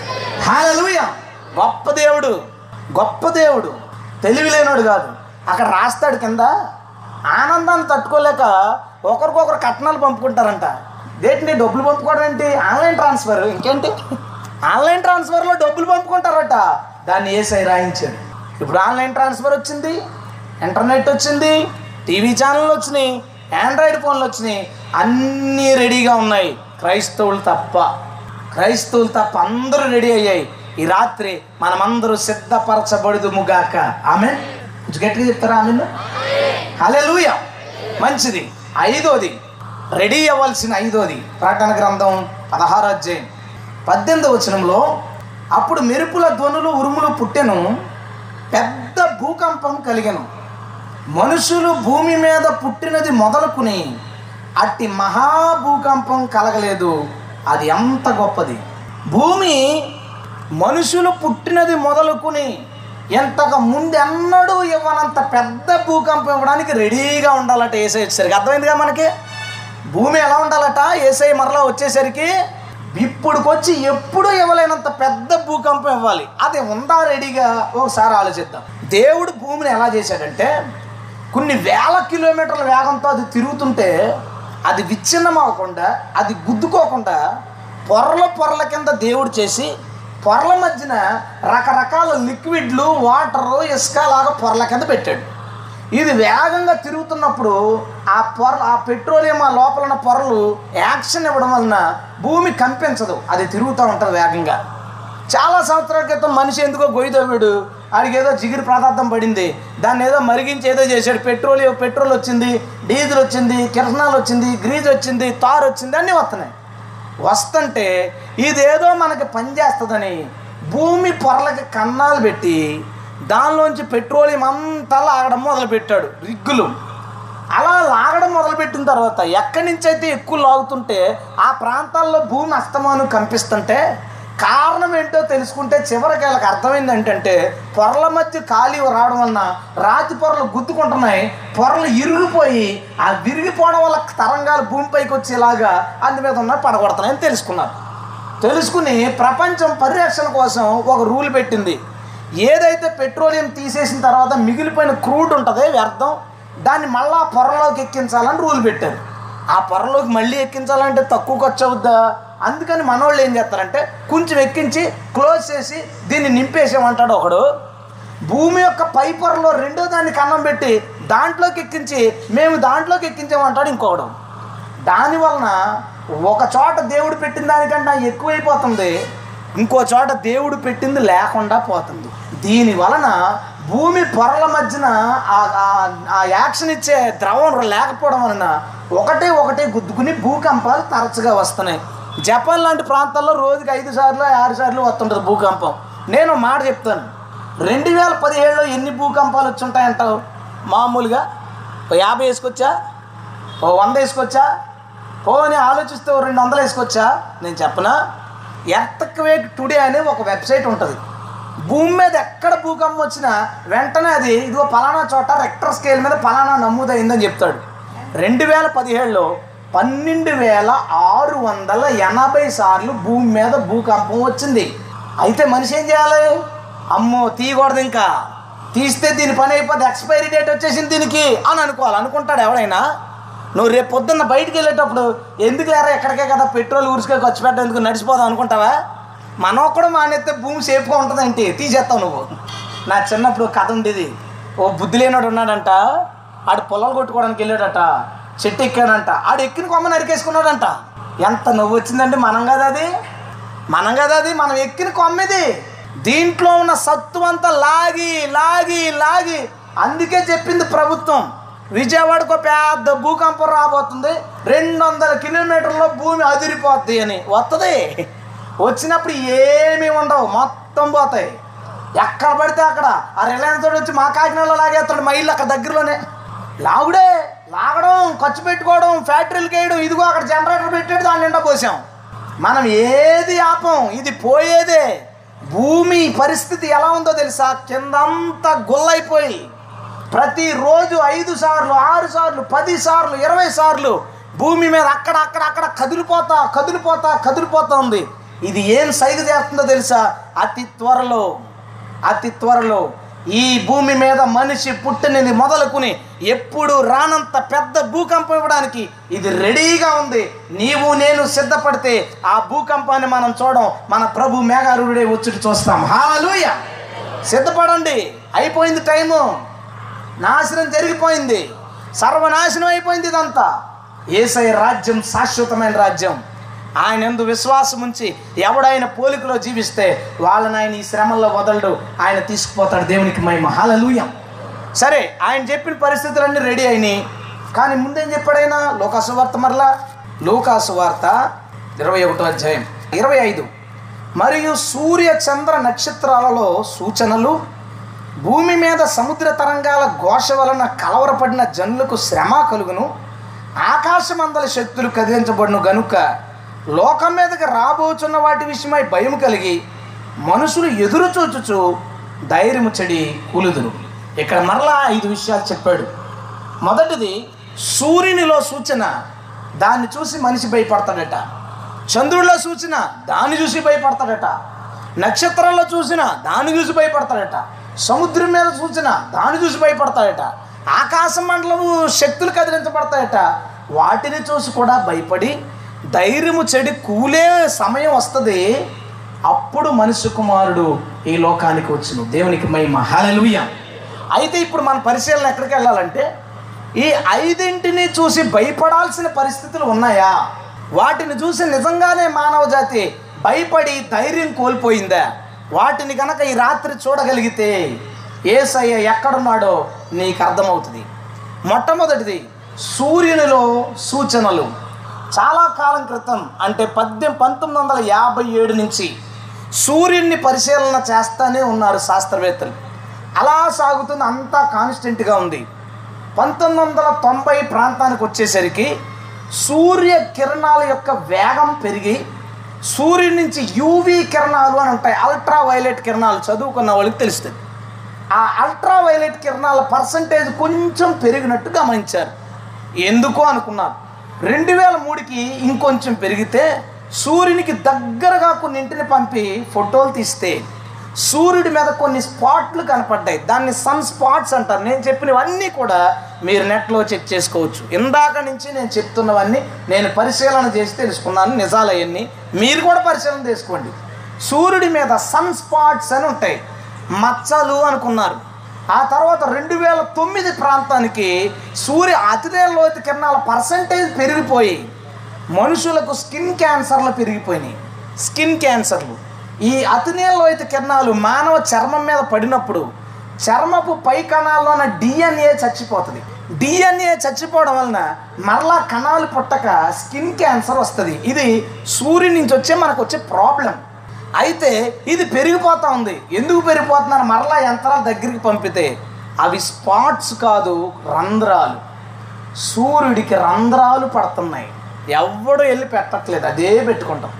సూర్యుడికి రంధ్రాలు పడుతున్నాయి. రంధ్రం పడగానే రంధ్రం అంటే ఎంతంత అనుకోకే? రంధ్రం అంటే కనీసం మన ఊరంత ఉంటుంది. సూర్యుడి మీద పడిందని రంధ్రం పడినప్పుడు సూర్యుని లోపల ఉన్న గాలి వేగంగా రంధ్రంలోంచి బయటకు వస్తూ యూవీ కిరణాలు లాక్కుని భూమి మీదకి తీసుకొస్తుంది. అందుకే యూవీ కిరణాల వేగం పెరిగిపోయింది. వాటి పర్సంటేజ్ పెరిగిపోయి స్కిన్ క్యాన్సర్లు అధికమైపోయినాయి. రెండు వేల పంతో రెండు వేల పదకొండుకి పన్నెండుకి పదమూడుకి పెరిగిపోతుంటే అమెరికాలో ఉన్న క్యాన్సర్ అధ్యయన సంస్థ ఒక రిపోర్ట్ వెల్లడి చేసింది రెండు వేల పదహారులో. ఆ రిపోర్ట్ ఏమని చెప్తుందో తెలుసా? రెండు వేల పదహారు సంవత్సరాంతపు రిపోర్ట్ ఏమనగా ఈ సంవత్సరంలో ఇరవై తొమ్మిది లక్షల మంది స్కిన్ క్యాన్సర్తో చచ్చిపోయారు. అంటే రోజుకి ఎనిమిది వేల రెండు వందల మంది స్కిన్ క్యాన్సర్లతో చచ్చిపోతున్నారు. రెండు ఎనిమిది ఎనిమిది వేల రెండు వందల మంది స్కిన్ క్యాన్సర్లతో చచ్చిపోతున్నారు. రెండు వేల పదిహేడులో ముప్పై ఆరు లక్షల మంది స్కిన్ క్యాన్సర్లతో చచ్చిపోతున్నారు. ఎవరు చెప్తున్నది? చెప్తావా? సూర్యుడేనా? కారణం ఏంటంటే ఎండలో తిరిగినందుకంట. నువ్వు ఎండలో తిరుగుతుంటే సూర్యుడు అల్ట్రావైలెట్ కిరణాలు పంపి నీ చర్మం మీద ఉన్న కరాలు చంపేస్తుంటే నీకు క్యాన్సర్ వస్తుంది. ఇంత ముందు క్యాన్సర్ అంటే అప్పుడు ఎప్పుడో సినిమాలో నాగేశ్వరరావుకి వచ్చిందంట అని చెప్పుకునేవాళ్ళు మా ఇంటి దగ్గర. క్యాన్సర్ అంటే అంతే తెలుసు మనకి. ఇప్పుడు ముసలావిడ చచ్చిపోతే ఏమైందంటే క్యాన్సర్ అట. పన్నెండు సంవత్సరాలు చచ్చిపోతే క్యాన్సర్ అట. ముప్పై సంవత్సరాలు చచ్చిపోతే క్యాన్సర్ అట. డాక్టర్ గారి శ్రద్ధాంజలి బోర్డు ఉంటుంది. డాక్టర్ గారు చచ్చిపోవడం ఏంటంటే క్యాన్సర్. వరల్డ్ వైడ్గా ప్రతిరోజు ఎనిమిది వేల రెండు వందల మంది రెండు వేల పదహారులో.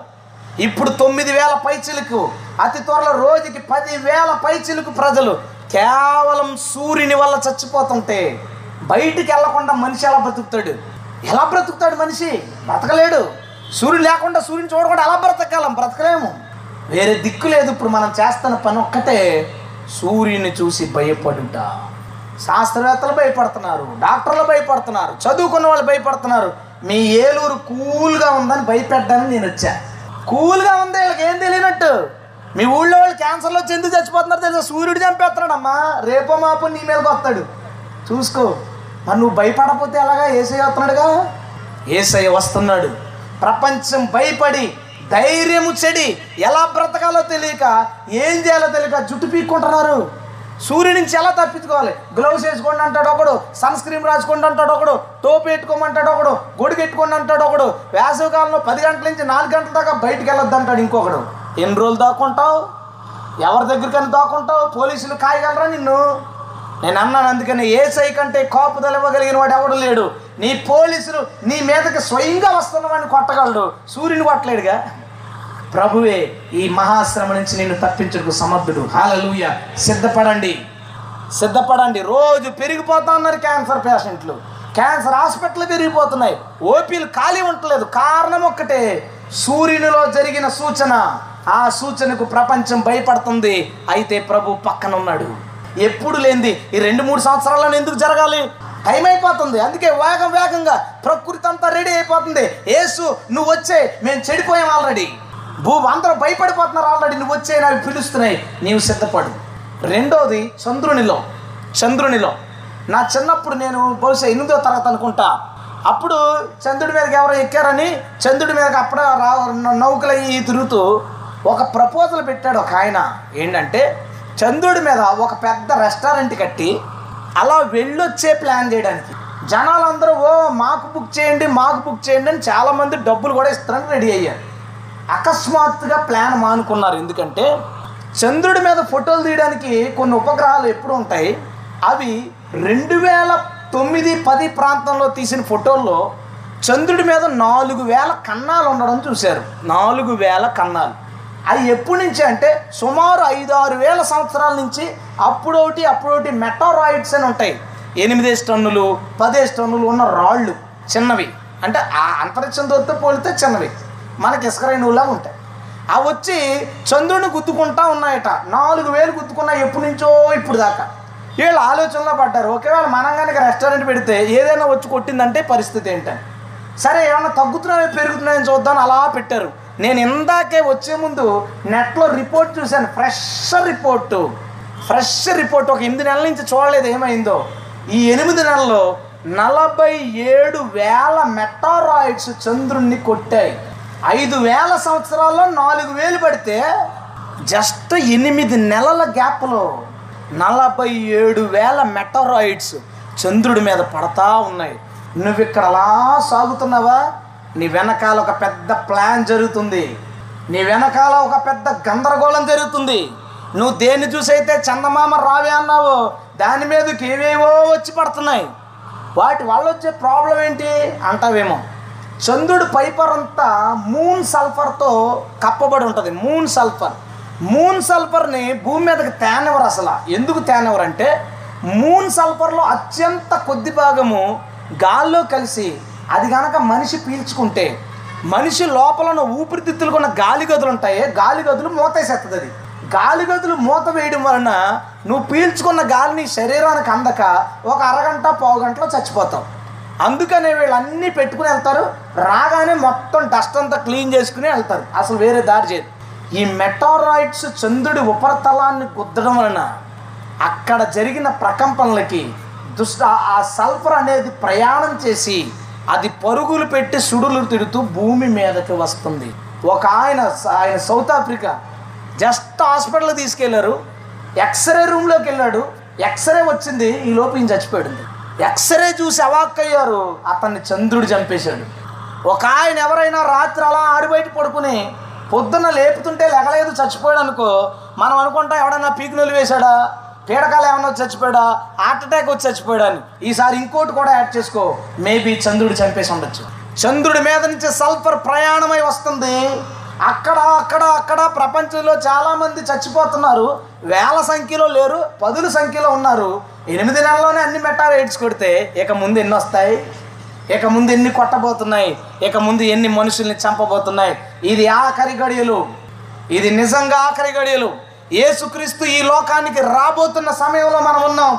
చంద్రుడి మీద జరుగుతున్న సూచనలకి ఈ ప్రజలు భయపడుతురని చెప్పాడు. ఈ చంద్రుడి మీద సూచన జరుగుతున్నాయి. ప్రపంచమంతా భయపడుతుంది వణుకుతుంది కంగారు పడుతుంది. ఒకవేళ చంద్రుని వల్ల మనం చచ్చిపోతామేమో అని మనం సిద్ధపడదామా? ఏసై మనం తీసుకుపోబోతున్నాడు. గట్టిగా స్తోత్రం చేద్దామా హల్లెలూయా. దీని నుంచి మనం తప్పించగలవారు ఎవరూ లేదు.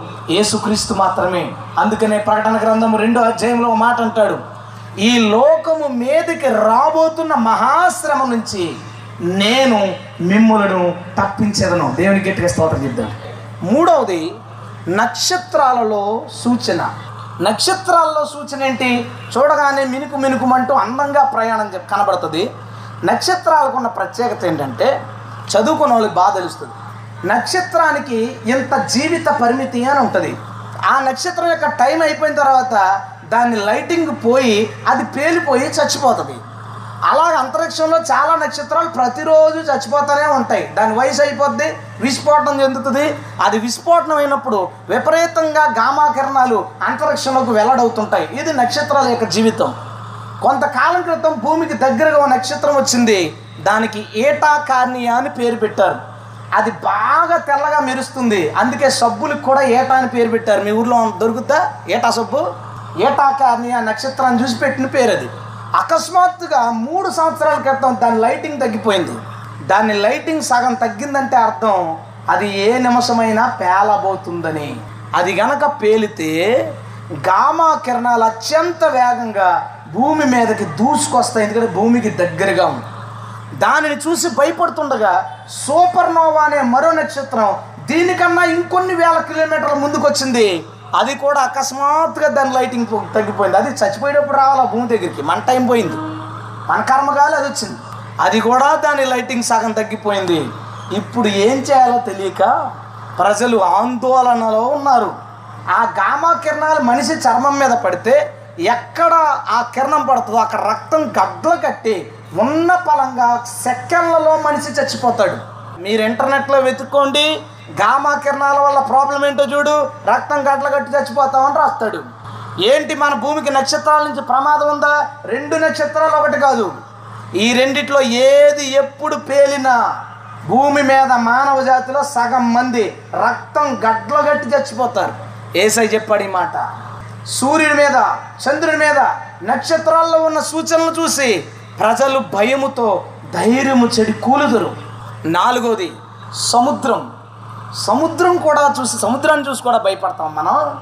సముద్రం చూసి కూడా భయపడాలా? అవకాశం ఉంటే బీచ్కి పోయి హ్యాపీగా ఎంజాయ్ చేద్దాం అనిపిస్తుంది దాని కెరటాలు చూస్తే సంబరం దాని సంగతి చెప్తాను చూడు.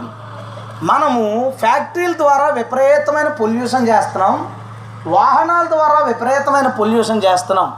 ఎక్కడ పడితే అక్కడ చెట్లు నరికేస్తున్నాం. ఎక్కడ పడితే అక్కడ లేఅవుట్లు చేస్తున్నాం. దీని వలన లేఅవుట్ చేయడం వలన వ్యవసాయ భూమిని వ్యవసాయ భూమి అయితే నీళ్ళు కడతాం అక్కడ. ఆ నీళ్ళు నిలకడగా ఉండడం వల్ల భూమి చల్లబడుతుంది మనం లేఅవుట్ చేయడం వల్ల నీరు పారుకుంటా పోతుంది. ఇలా నీరు పారుకుంటా పోవడం వలన ఎక్కడికక్కడ చెరువులు కప్పెట్టి అవి ఇవి కట్టేయడం వలన వాటర్ అంతా డ్రైనేజీల్లోంచి అలాగా ఇలాగా ప్రయాణం చేసి సముద్రంలోకి పోతుంది. భూమి వేడి పెరిగిపోవటం వలన మంచు కొండలు హిమాలయాలు ఆఫ్రికన్ కంట్రీలో ఉన్న మంచు గడ్డలు కరిగిపోయి నీటి శాతం పెరిగి అది సముద్రంలో పడిపోతూ ఉంది. ఎక్కడికక్కడ చెట్లు నరికేయడం వలన వర్షాలు ఎక్కడ పడకుండా ప్రయాణం చేసి సముద్రాల మీద పడిపోవడం వలన సముద్రపు నీటి మట్టం పెరిగిపోయింది. గత నాలుగు సంవత్సరాలుగా రెండు మీటర్ల సముద్రపు మట్టం పెరిగింది. నిన్నే లెక్కలు కట్టి ఫ్రెష్ రిపోర్ట్ వచ్చింది. ఇందాక చూశాను. సముద్రపు మట్టము భూమి కన్నా ఎక్కువ అవటం వలన ఇలాగే గనక కొనసాగితే మరి రెండు లేక మూడు సంవత్సరాల్లో సముద్ర తీర ప్రాంతాల్లో ఉన్న అరవై ఐదు కోట్ల మంది చచ్చిపోవడానికి అవకాశం ఉందని చెప్పారు. అందులో ఇరవై దేశాలు హిట్ లిస్ట్లో పెట్టాడు నెంబర్ ఫోర్ భారతదేశం. ఎందుకు అనగా మన దేశం ద్వీపకల్పం మూడు వైపుల సముద్రం ఉంది. సముద్ర తీర ప్రాంతాలు ఎక్కువ మంది ఉన్నాం number one China number two America number four మన భారతదేశం. ఈ సముద్రానికి దగ్గర దగ్గరలో మనలాగా ఒక ఐదు వందల ఆరు వందల నాలుగు వందల కిలోమీటర్ల దగ్గరలో ఉన్న వాళ్ళందరూ మూసేసి అది కనబడకుండా ముంచబోతుంది. మనకి డౌట్ వస్తుంది. సముద్రం భూమి మీదకి రావడం ఏంట్రా? ఎప్పుడు అక్కడ ఉంటుంది కదా అంటాం. చిన్న శాంపుల్ కూడా జరిగిందిగా సునామీ. అది ఉండాల్సిన చోట ఉండకుండా సడన్గా అలా వచ్చి వెళ్ళిపోయింది. రెండు లక్షల మంది చచ్చిపోయారు. ఇప్పుడు దాన్ని పెంచాం. భూమి కన్నా రెండు మీటర్ల ఎత్తుకు చేరుకుంది. మనం ఇలాగే పొల్యూషన్ చేస్తే ఇలాగే కనుక చెట్లు నరికితే ఇలాగే లేఅవుట్లు చేస్తే ఇలాగే నీటిని కనుక ఆదా చేసి వ్యవసాయం చేయకుండా సముద్రంలోకి పంపితే అతి త్వరలో రెండు లేక మూడు సంవత్సరాల్లో మనం మునిగిపోబోతున్నాం. భయం వేస్తుందా భయం వేస్తుందని చెప్పాడు ఏసయ్య. వాళ్ళందరూ ఓ పిచ్చి చుట్టు పీక్కుంటుంటే నువ్వు మాత్రం శుభ్రంగా వంట చేసి పడుకుంటాడమ్మా భయపడు. భయపడు. వనగబోతున్నాం కూలబోతున్నాం. కాలబోతున్నాం. ఈ భూమికి ఉన్న చివరి దినాలు వచ్చాం. వీటన్నిటిని అద్భుతమైన సంగతి చెప్పన? సూర్యుల్లో మార్పు జరుగుతాయని మనిషి చూసి భయపడతాడట. చంద్రుల్లో నక్షత్రాలు జరుగుతాయని మనిషి చూసి భయపడతాడట. ఎలా భయపడతాడు? మనందరికీ ఎలా తెలిసింది ఇవన్నీ? అంతరిక్ష పరిశోధన ప్రారంభమయ్యి నాసా లాంటివి స్పేస్ డాట్ కామ్ లాంటివి పనిచేసి వీటన్నిటినీ తెలుసుకున్నాయి. ఉపగ్రహాలను కనిపెట్టడం వల్ల ఇవన్నీ తెలుసుకున్నారు. ఉపగ్రహం నువ్వు కనిపెడతావని ఏసే చెప్పినట్టు కదా? జనులు తమ మీదకి రాబోతున్న వాటిని ముందే చూస్తారు ఉపగ్రహాల ద్వారానే. ఏసై ఎప్పుడో చెప్పినందుకు మన దేవునికి గట్టిగా స్తోత్రం చెప్పొద్దా? హలెలుయా భూత వర్తమాన భవిష్యత్ కాలాల్లో ఉండు దేవుడు. ఇవన్నీ కనుగొంటారని ముందే చెప్పాడు. దాని వలన మనిషి కనుగోవడం వల్ల ప్రయోజనం ఏం కనబట్టలా భయపడ్డం తప్ప. ఇప్పుడు ఏదన్నా జబ్బున్నవాడు ఉన్నవాడు ఉన్నాడు అనుకోండి డాక్టర్ అతనికి చెప్పడు సంగతి. వాళ్ళు చుట్టాలు చెప్తారు అంటే రెండు నెలల కంటే ఎక్కువ బతకడం. అతనికి ఎందుకు చెప్పడు? భయపడి నెల రోజుల్లో పోతాడని. ఇప్పుడు వీళ్ళందరూ ఏం చేశారు? భూకంపం రాబోతుందని చెప్తున్నాడు. ఉపయోగం ఏంటి? నువ్వు తప్పించినప్పుడు సముద్రం ముంచేద్దని చెప్తున్నావు. ఉపయోగం ఏంటి? నువ్వు తప్పించినప్పుడు మేము జాగ్రత్తలు తీసుకోలేనప్పుడు ఇంకనూ భయపెట్టడానికి ఇవన్నీ పనిచేస్తాయి. మనందరూ భయపడతామంట భయపడుతుండగా ఏసై వచ్చి తన ప్రజలను తీసుకుపోతాడు. దేవునికి మై మహాలూయ ఆఖరిది ఆకాశ మండల శక్తులు కదిలించబడును. జనులు తమ మీదకి రాబోవుచున్న వాటిని చూసి ధైర్యము చెడికూలదురు పంతొమ్మిది వందల తొంభై తొమ్మిది నేను ఎనిమిదో తరగతి చదువుతున్నాను అప్పుడు అప్పుడు ఒక టాక్ వచ్చింది ఏంటంటే భూమి మీదకి ఏదో పెద్ద రాయొచ్చి పడిపోతుందట రెండు వేల సంవత్సరాలు అందరూ చచ్చిపోతారంట అనగానే ఎవరి కాళ్ళు ఉన్న డబ్బులు ఆస్తులు అమ్ముకుని తెగ ఖర్చు పెట్టుకున్న పెద్దోళ్ళకి తెలుస్తుంది. ఖర్చు పెట్టుకుని అలా తిరిగి ఇలా తిరిగి నేనైతే ఒరే ఇంక పోతా ఉంటారా అని రోజుకి రెండు సినిమాలు చూసేసేవాడు ఇంక ఎలాగ పోయేదే కదా అని. డబ్బులు అలాగే ఇలాగ అత్మాను మ్యాథ్స్లో స్కూల్కి వెళ్తే ఎందుకురా స్కూల్కి? ఎగ్జామ్స్ రాయం అదేదో పడిపోతుందంట అనుకునేవాడు ఇంతకీ అది పళ్ళ అందరూ నిమ్మలంగా ఉన్నాం. రెండు వేల ఒకటిలో పడింది అది రెండు వేల ఒకటిలో రెండు కిలోమీటర్ల పొడవు ఉన్న పెద్ద రాయి వచ్చి మనుషులు లేని ప్రాంతంలోనే పడింది. ఒక్కసారి అవాక్కైంది మానవ జాతి. మన మీద ఎవడో రాళ్ళు వేస్తున్నాడని. ఎక్కడి నుంచో రెండు కిలోమీటర్ల పొడవున్న రాయి ఎవడో ఇసిరినట్టు అది వచ్చి భూమిని కొట్టింది.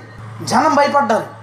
ఈలోపు అంతరిక్ష పరిశోధనలు లాభం లేదు. మనం దీన్ని కనిపెట్టడానికి కొంచెం ఉపగ్రహాలు అయ్యి పెంచాలని ఉపగ్రహాలు పెంచి ట్రై చేశారు. ట్రై చేస్తే రెండు వేల ఆరులో ఒకటి రాబోతుంది. అది మేము కట్టిన లెక్కల ప్రకారం రెండు వేల ఆరు ఫిబ్రవరి నెలలో ఏదో పడుతుందని చెప్పాడు. అది రెండు వేల ఐదు జనవరిలో పడిపోయింది. సంవత్సరం స్పీడ్ పెంచిందట. ఆయన చెప్పడం. వచ్చి పడింది. జనాలకు భయం మొదలైంది. ఈ లోపు ఇంకోటి పెద్దది వచ్చింది. జస్ట్ మిస్ అయింది. అంగార గ్రహణం కొట్టింది. అందరం ఊపిరి పీల్చుకున్నాం. ఏం జరుగుతుంది నీ చుట్టూ? ఏం జరుగుతుంది నీ చుట్టూ? భూమి మీద ఎవరో పగబెట్టినట్టు. సూర్యుడు దీన్నే చంపి చంద్రుడు దీన్నే చంపి నక్షత్రాలు దీన్నే చంపి సముద్రము దీన్నే ముంచి. ఇప్పుడు ఎక్కడో ఉన్న అస్టరాయిడ్లు అంతరిక్షంలో అలా అలా తిరిగేవి. భూమి మీదకి ఎందుకు వస్తున్నాయి? ఇంకా పరిశోధన ప్రారంభించారు. ఏదో పడుతుందని గమనించారు. రెండు వేల పద్నాలుగులో రష్యాలో పడింది. ఏడు వేల రెండు వందల ఇళ్ళు. ఏడు వేల రెండు వందల ఇళ్ళు దెబ్బతిన్ని పదిహేను వందల మంది చచ్చిపోయారు. అది పడుతుందని కొంత గమనించారు. పారిపోయే వాళ్ళు పారిపోయారు. మనలాగా ఒక్కొక్క ఇంట్లోని పదేసి మంది ఉంటారు అక్కడ. ఒకడు ఉంటారు లేకపోతే ఇద్దరు ఉంటారు. అందుకే జనాలు తక్కువ మంది చచ్చారు ఏడు వేల రెండు వందల ఇళ్ళు పదిహేను వందల మంది చచ్చిపోయి ఎవరి మీద కేసేద్దాం ఎవరి మీద ప- ప- పన్ను వసూలు చేయడానికి డబ్బులు వసూలు చేయడానికి ఎవరి మీద క్లెయిమ్ చేద్దాం మనం? ఇక దీన్ని సీరియస్గా తీసుకోవాలని స్పెషల్గా అస్టరాయిడ్ల కోసం ఒక యంత్రాన్ని ఒక ఉపగ్రహాన్ని పెట్టారు ఆకాశంలో. అది తిరుగుతూ తిరుగుతున్న అస్టరాయిడ్లు భూమి మీద వైపు కనుక తిరిగితే వెంటనే అలర్ట్ ఇస్తుంది. ఇంకోటి తిరిగింది. ఇంకోటి తిరిగింది ఇంకోటి తిరిగింది. రెండు వేల పదిహేడులో ఆరు వందల నలభై ఐదు అస్టరాయిడ్లు భూమి వైపు తిరిగి ప్రయాణం చేస్తున్నాయి. అందులో మొట్టమొదటిది రెండు వేల పంతొమ్మిది మార్చిలో పడుద్దని లెక్క కట్టారు స్పీడ్ పెంచితే రేపు వస్తుంది అంతే అది ఎలా చెప్పిన లెక్క ప్రకారం వస్తే రెండు వేల పంతొమ్మిది మార్చిలో వస్తుంది స్పీడ్ పెంచిందంటే రేపు వస్తుంది లేదా కాసేపట్లో వస్తుంది అది ఎనిమిది కిలోమీటర్ల పొడవు ఉందంట ఎనిమిది కిలోమీటర్ల పొడవున్న ఒక రాయి వచ్చి అంత వేగంతో ముప్పై ఐదు వేల కిలోమీటర్ల వేగం అంట అంత స్పీడ్తో వచ్చి భూమిని కొడితే కనీసం ఇంచుమించు డెబ్బై ఎనభై కిలోమీటర్ల దూరంలో ఒక్క మసి ఒక్క గడ్డి పరక కూడా ఉండదు. కొడితే కనబడకుండా పోతుంది. ఒకడు ప్లాన్ చేశాడు దాని మీద బాంబు పెట్టి పేలుద్దామని. వీళ్ళు నెట్లో అంతా ప్రయోగాలు చేసి బాంబు పెట్టి పేలిస్తే ఏమొద్దో చూస్తే ఎనిమిది కిలోమీటర్లు ఒక చోట పడాల్సింది. మొక్కలై ఎనభై చోట్ల పడుతుంది బాంబు వేసి పేలిస్తే. లాభం లేదు. ఇప్పుడు ఏం చేయాలంటే అక్కడ ఏసే రాశాడు జనులు తమ మీదకి రాబోతున్న వాటి విషయమై భయపడి ధైర్యము చడి ఎదురు చూచుచూ కూలుదురు. ఇంకో పనేం లేదు మనకి. ఏసే చెప్పిన పని తప్ప ఇంకో పనేం లేదు. జనులు ధైర్యము చెడి భయముతో అది ఎప్పుడు వస్తుందా అని చూడడం తప్ప ఇంకోటి ఏమి చేయలేం. మొన్న ఒకటి మిస్ అయింది మన దేశానికి తెలుసా? చైనా వాడు ఒక ఒక స్పేస్ పెట్టాడు ఆకాశంలో ఎనిమిది ఎనిమిది టన్నుల బరువు అది. దాని డోర్ వెనకొచ్చడం వల్ల ఏళ్ళకి దానికి కమ్యూనికేషన్ కమ్యూనికేషన్ పోయి అది మళ్ళా భూమి మీద పడుతుంటే నేను రోజు చూసేవాడిని ఎక్కడ పడుతుందని ఒకసారి ఇండియా చెప్పాడు ఒకసారి బంగ్లాదేశ్ చెప్పాడు అలాగ అలాగ అలా మిస్ అయ్యి. లక్కీగా మన పక్కనే పసిపి సముద్రంలో పడింది అది. అది ఇటు ఎక్కడన్నా వచ్చిందంటే ఎనిమిది టన్నులు బిల్డింగ్ మీద పడితే పైనుంచి కింద పోద్ది. పైనుంచి రాబోతున్న వాటిని చూసి మనిషి ధైర్యము చెడి కోలుతాడు.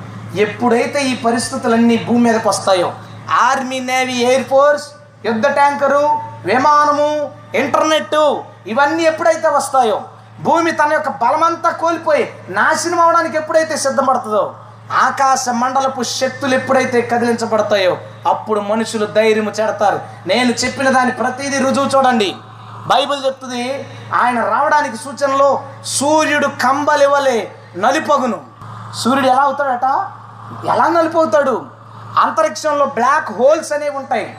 అది నల్లని ఒక పెద్ద ప్రదేశం.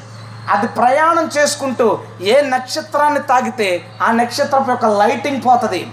సూర్యునికి సూర్యుని యొక్క కోణంలో రెండు బ్లాక్ హోల్స్ వస్తున్నాయి. ఎందు ఈ రెండిట్లో ఏది తాకినా సూర్యుడు చీకటవుతాడు. ఇది యేసు ప్రభు చెప్పిన మాట. హాలెలుయా అంతరిక్షాన్ని చేసిన వాడికి తెలుస్తుంది. అందులో ఏముందో? వీటన్నిటిని తిప్పుతున్న వాడికి తెలుస్తుంది. ఎప్పుడు ఏది దీని మీద పడబోతుందో డేట్ల ప్రకారం లెక్కగట్టి ఇందులో చెప్పాడు. అవన్నీ జరుగుతున్నాయి. ఈ సల్ఫర్ దాని మీద పడిపోవడం వలన ఈ మెటారాయిడ్స్ కొట్టడం వలన దాని మీద వచ్చే ధూళి దోగర వలన చంద్రుడి యొక్క కలర్ మారుతుంది. అదే మొన్న వచ్చిన రెడ్ మూన్. మీరు చదువుకోండి రెడ్ మూన్ కారణాలు. మెటారాయిడ్స్. రాశాడు ఏసయ్య సూర్యుడు కంబలి వలె నలుపోను. చంద్రుడి గురించి ఏమి రాశాడు? రక్తము వలె ఎరుపగును. హాలెలుయ వీటన్నిటి గురించి చెప్పినవన్నీ జరుగుతున్నాయి. అయితే నిస్సందేహంగా యేసుక్రీస్తు అతి త్వరలోనే ఆకాశ మేఘరుడుడై రాబోతున్నాడు. హాలలుయ ఎందరూ ఆయన్ని అంగీకరిస్తారో ఎందరూ తమ హృదయాలను దేవునికి ఇస్తారో ఎందరు తమ పాపాలను విడిచిపెడతారో వారెవరిని యేసు భూకంపాల్లో వదలడు యుద్ధాలలో వదలడు అణ్వాయుధాల మధ్యన వదలడు సూర్య చంద్ర నక్షత్రాల హింసలో వదలడు సముద్ర తరంగాల్లో వదలడు. వారందరినీ ఆయన తన రాజ్యానికి తీసుకుపోతాడు. దేవునికి స్తోత్రం. హలలుయ సంగమా ప్రభు చెప్పిన మాట మరలా జ్ఞాపకం చేస్తున్నాను ఇదిగో నేను త్వరగా వచ్చుచున్నాను. ఈ గ్రంథమందున్న ప్రవచన వాక్యములను గైకొనువాడు ధన్యుడు. ప్రకటించేవాడిని తీసుకెళ్ళడు. చదువుతున్నవాడిని తీసుకెళ్ళడు. ప్రింటింగ్ చేస్తున్నవాడిని తీసుకెళ్ళడు. పంచుతున్నవాడిని తీసుకెళ్ళడు. ఎందరు దీన్ని గైకొంటున్నారో వారిని తీసుకెళ్తాడు. వ్యభిచారం లేని వారై. జారత్వం లేనివారై కామాంధులు కాని వారై జీవించండి. త్రాగుడు మీ దగ్గర రానియొద్దు. వ్యభిచారం మీ దగ్గర రానియొద్దు. మత్తు పదార్థాలు మీ దగ్గర రానియొద్దు. అల్లరితో కూడిన ఆటపాటల మీ దగ్గర రానియొద్దు. ఏసై మనందరితో మాట్లాడుతున్నారు ఈ రాత్రి మనల్ని ప్రేమించి. మనం విడవబడకూడదని. ఇందులో ఎవరైనా యేసుక్రీస్తుని అంగీకరించిన వారుంటే మీ ఎదుట యేసుక్రీస్తు శక్తి పెట్టాను. ఆయన భవిష్యత్తు గురించి భూమి గురించి అంతరిక్ష పరిశోధన గురించి ఇవన్నీ జరుగుతాయని ఏసై చెప్పినట్లుగా జరిగాయి. ఆయన చెప్పినట్టుగా రాబోతున్నాడు. ఇంకా నీ హృదయం ఏసైకి ఇవ్వకపోతే నువ్వు సిద్ధపడు. ప్రభుకి నీ మనసి ప్రభు నిన్ను తప్పిస్తాడు. ఈ క్యాన్సర్ల నుంచి ఈ భయంకరమైన ఈ ఈ ఒక్క ప్రళయం నుంచి ప్రభు నిన్ను తప్పిస్తాడు. పాపాలు విడిచిపెట్టండి. ఆచార సాంప్రదాయాలు యేసుక్రీస్తుకు బొమ్మలు పెట్టి దానికి పూజించడాలు కొట్టడాలు దూషించడాలు ద్వేషాలు కక్షలు ఆ పాస్టర్కి ఈ పాస్టర్కి పడదు. వీళ్ళకి వాళ్ళకి పడదు. మనలో మనలే గొడవలు. మనందరినీ వదిలేపోతున్నాడు ఏసయ్య. కొద్ది రోజులు మంచి భక్తి చేయండి. కొద్ది కాలం పరిశుద్ధంగా జీవించండి. ఒక మాట చెప్పి నేను ముగిస్తాను. ఇరవై ఒకటో అధ్యాయంలోనే ఆయన మాట్లాడతాడు చూడు ముప్పై నాలుగో వచ్చిన మీ హృదయములు ఒకవేళ తిండి వలనను మత్తు వలనను ఐహిక విచారముల వలనను మందంగా ఉన్నందున ఆ దినము అకస్మాత్తుగా మీ మీదకు ఉరి వచ్చినట్టు రాకుండా మీ విషయమై మీరు జాగ్రత్తగా ఉండండి. ముప్పై ఆరు వచ్చిన కాబట్టి మీరు జరగబోవు వీటి నెల్లను తప్పించుకుని మనిషి కుమారుని ఎదుట నిలవబట్టుకు శక్తి గలవారగునట్లు ఎల్లప్పుడూ ప్రార్థన చేయొచ్చు మెలకువగా ఉండు దేవునికి స్తోత్రం. హల్లెలూయ. సమస్య చెప్పాడు. ఆ సమస్యలో ఏం చేయాలో చెప్పాడు. మనమట తిండి వలన మత్తు వలన ఈ లోకం గురించి ఆలోచించి లంచాలు ధనార్జన పోటీలు గొడవలు కక్షలు కులవేధింపులు ఇవన్నీ విడిచిపెట్టి ప్రేమ కలిగిన వారై. ఎల్లప్పుడూ ప్రార్థన చేయొచ్చు ఏసై కోసం చూస్తే నీకు అది విడుదల. నీవు ఇప్పుడున్నట్టు గనక యేసుక్రీస్తుని అంగీకరించకుండా ఆయనకు నీ హృదయం ఇవ్వకుండా నీ పాపాలు విడవకుండా జీవిస్తే ఆయన రాకడ నీకు ఉరి. ఆయన రాకడ నీకు ఉరి. నీకు ఉరిలాగా ఉండాలా లేక అది నీకు విడుదలలాగా ఉండాలా నీవు నిర్ణయించుకో. నీవు తేల్చుకో. ఏసైతే అయితే పక్కనున్నాడు ద్వారం వద్దనున్నాడు నేను నమ్ముతున్నాను అతి త్వరలో మనం మేఘారుడై వచ్చుచున్న యేసును చూస్తాం హాలలుయా అయితే ఆయన చూసినప్పుడు రెండు సంభవాలు. ఒకటి ఆయన ప్రజలందరూ ఎత్తబడతారు. రెండోది ఆయన ప్రజలైనప్పటికీ ఆయన చెప్పినట్టు జీవించకుండా ఆయన సువార్తను వినకుండా తోసివేసిన వాళ్ళు గుండెలు బాదుకుని రాశాడు కదా ప్రకటన గ్రంథంలో. వారు గుండెలు బాదుకుని అయ్యో! నేను విడవబడుతుని అయ్యో నేను శ్రమల్లో కుంగితిన నేడుస్తాడట సహోదరి. నీవు ఏడ్చే గుంపులో ఉండాలనుకుంటున్నావా? ఆయన రాకడం చూసి ఎగిరిపోయే గుంపులో ఉండాలనుకుంటున్నావా? నీకు విడుదలగా ఉండాలనుకుంటున్నావా జీవితం? ఉరిలాగా ఉండాలనుకుంటున్నావా? ఈ రాత్రి నువ్వు నిర్ణయం తీసుకో. రేపు అనే ఒక రోజు ఉందని గ్యారంటీ లేదు. వారం రోజుల తర్వాత ఒక రోజు ఉందనడానికి గ్యారంటీ లేదు. సిద్ధపడిన వాళ్ళు బాప్తీసాలకి సిద్ధపడండి. ప్రభుని అంగీకరించిన వాళ్ళు భవిష్యత్తు చెప్పిన దేవుడు ఈయన నిజమైన దేవుడు సందేహమేమీ లేదు. అస్సలు సందేహం లేదు. నీవు నీ మనసును ప్రభుకి ఇంకా యేసు ప్రభు నమ్ముకున్నప్పటికీ బాప్తీసం తీసుకున్నప్పటికీ జీవితం మారిన వాళ్ళు ఎవరన్నా ఉంటే ఇంకా వ్యభిచారంలో అక్రమ సంబంధాల్లో త్రాగుడులో గొడవలలో ద్వేషాలలో చిక్కుకున్న వారు ఎవరైనా ఉంటే ఈ రాత్రి మార్పు చెందండి. ఏసయ్య రక్తం ఈ గ్రౌండ్లో ఉన్న ప్రతి ఒక్కరిని కడుగును గాక. ఆమె లేచి నిలబడండి. కొద్ది నిమిషాలు ప్రార్థనలో ఏకీపించండి నాతో. ఈ రాత్రి ఈ మాటలు వినడానికి దేవుడు ఆకాశాన్ని మూసివేశాడు. రాత్రి ప్రభువుకి నీ హృదయం సమర్పించబడాలని. మన చుట్టుపక్కల ప్రాంతాలన్నీ వర్షం పడుతుందా? దేవుడి ప్రాంతాన్ని మూసివేశాడు ఆకాశాన్ని.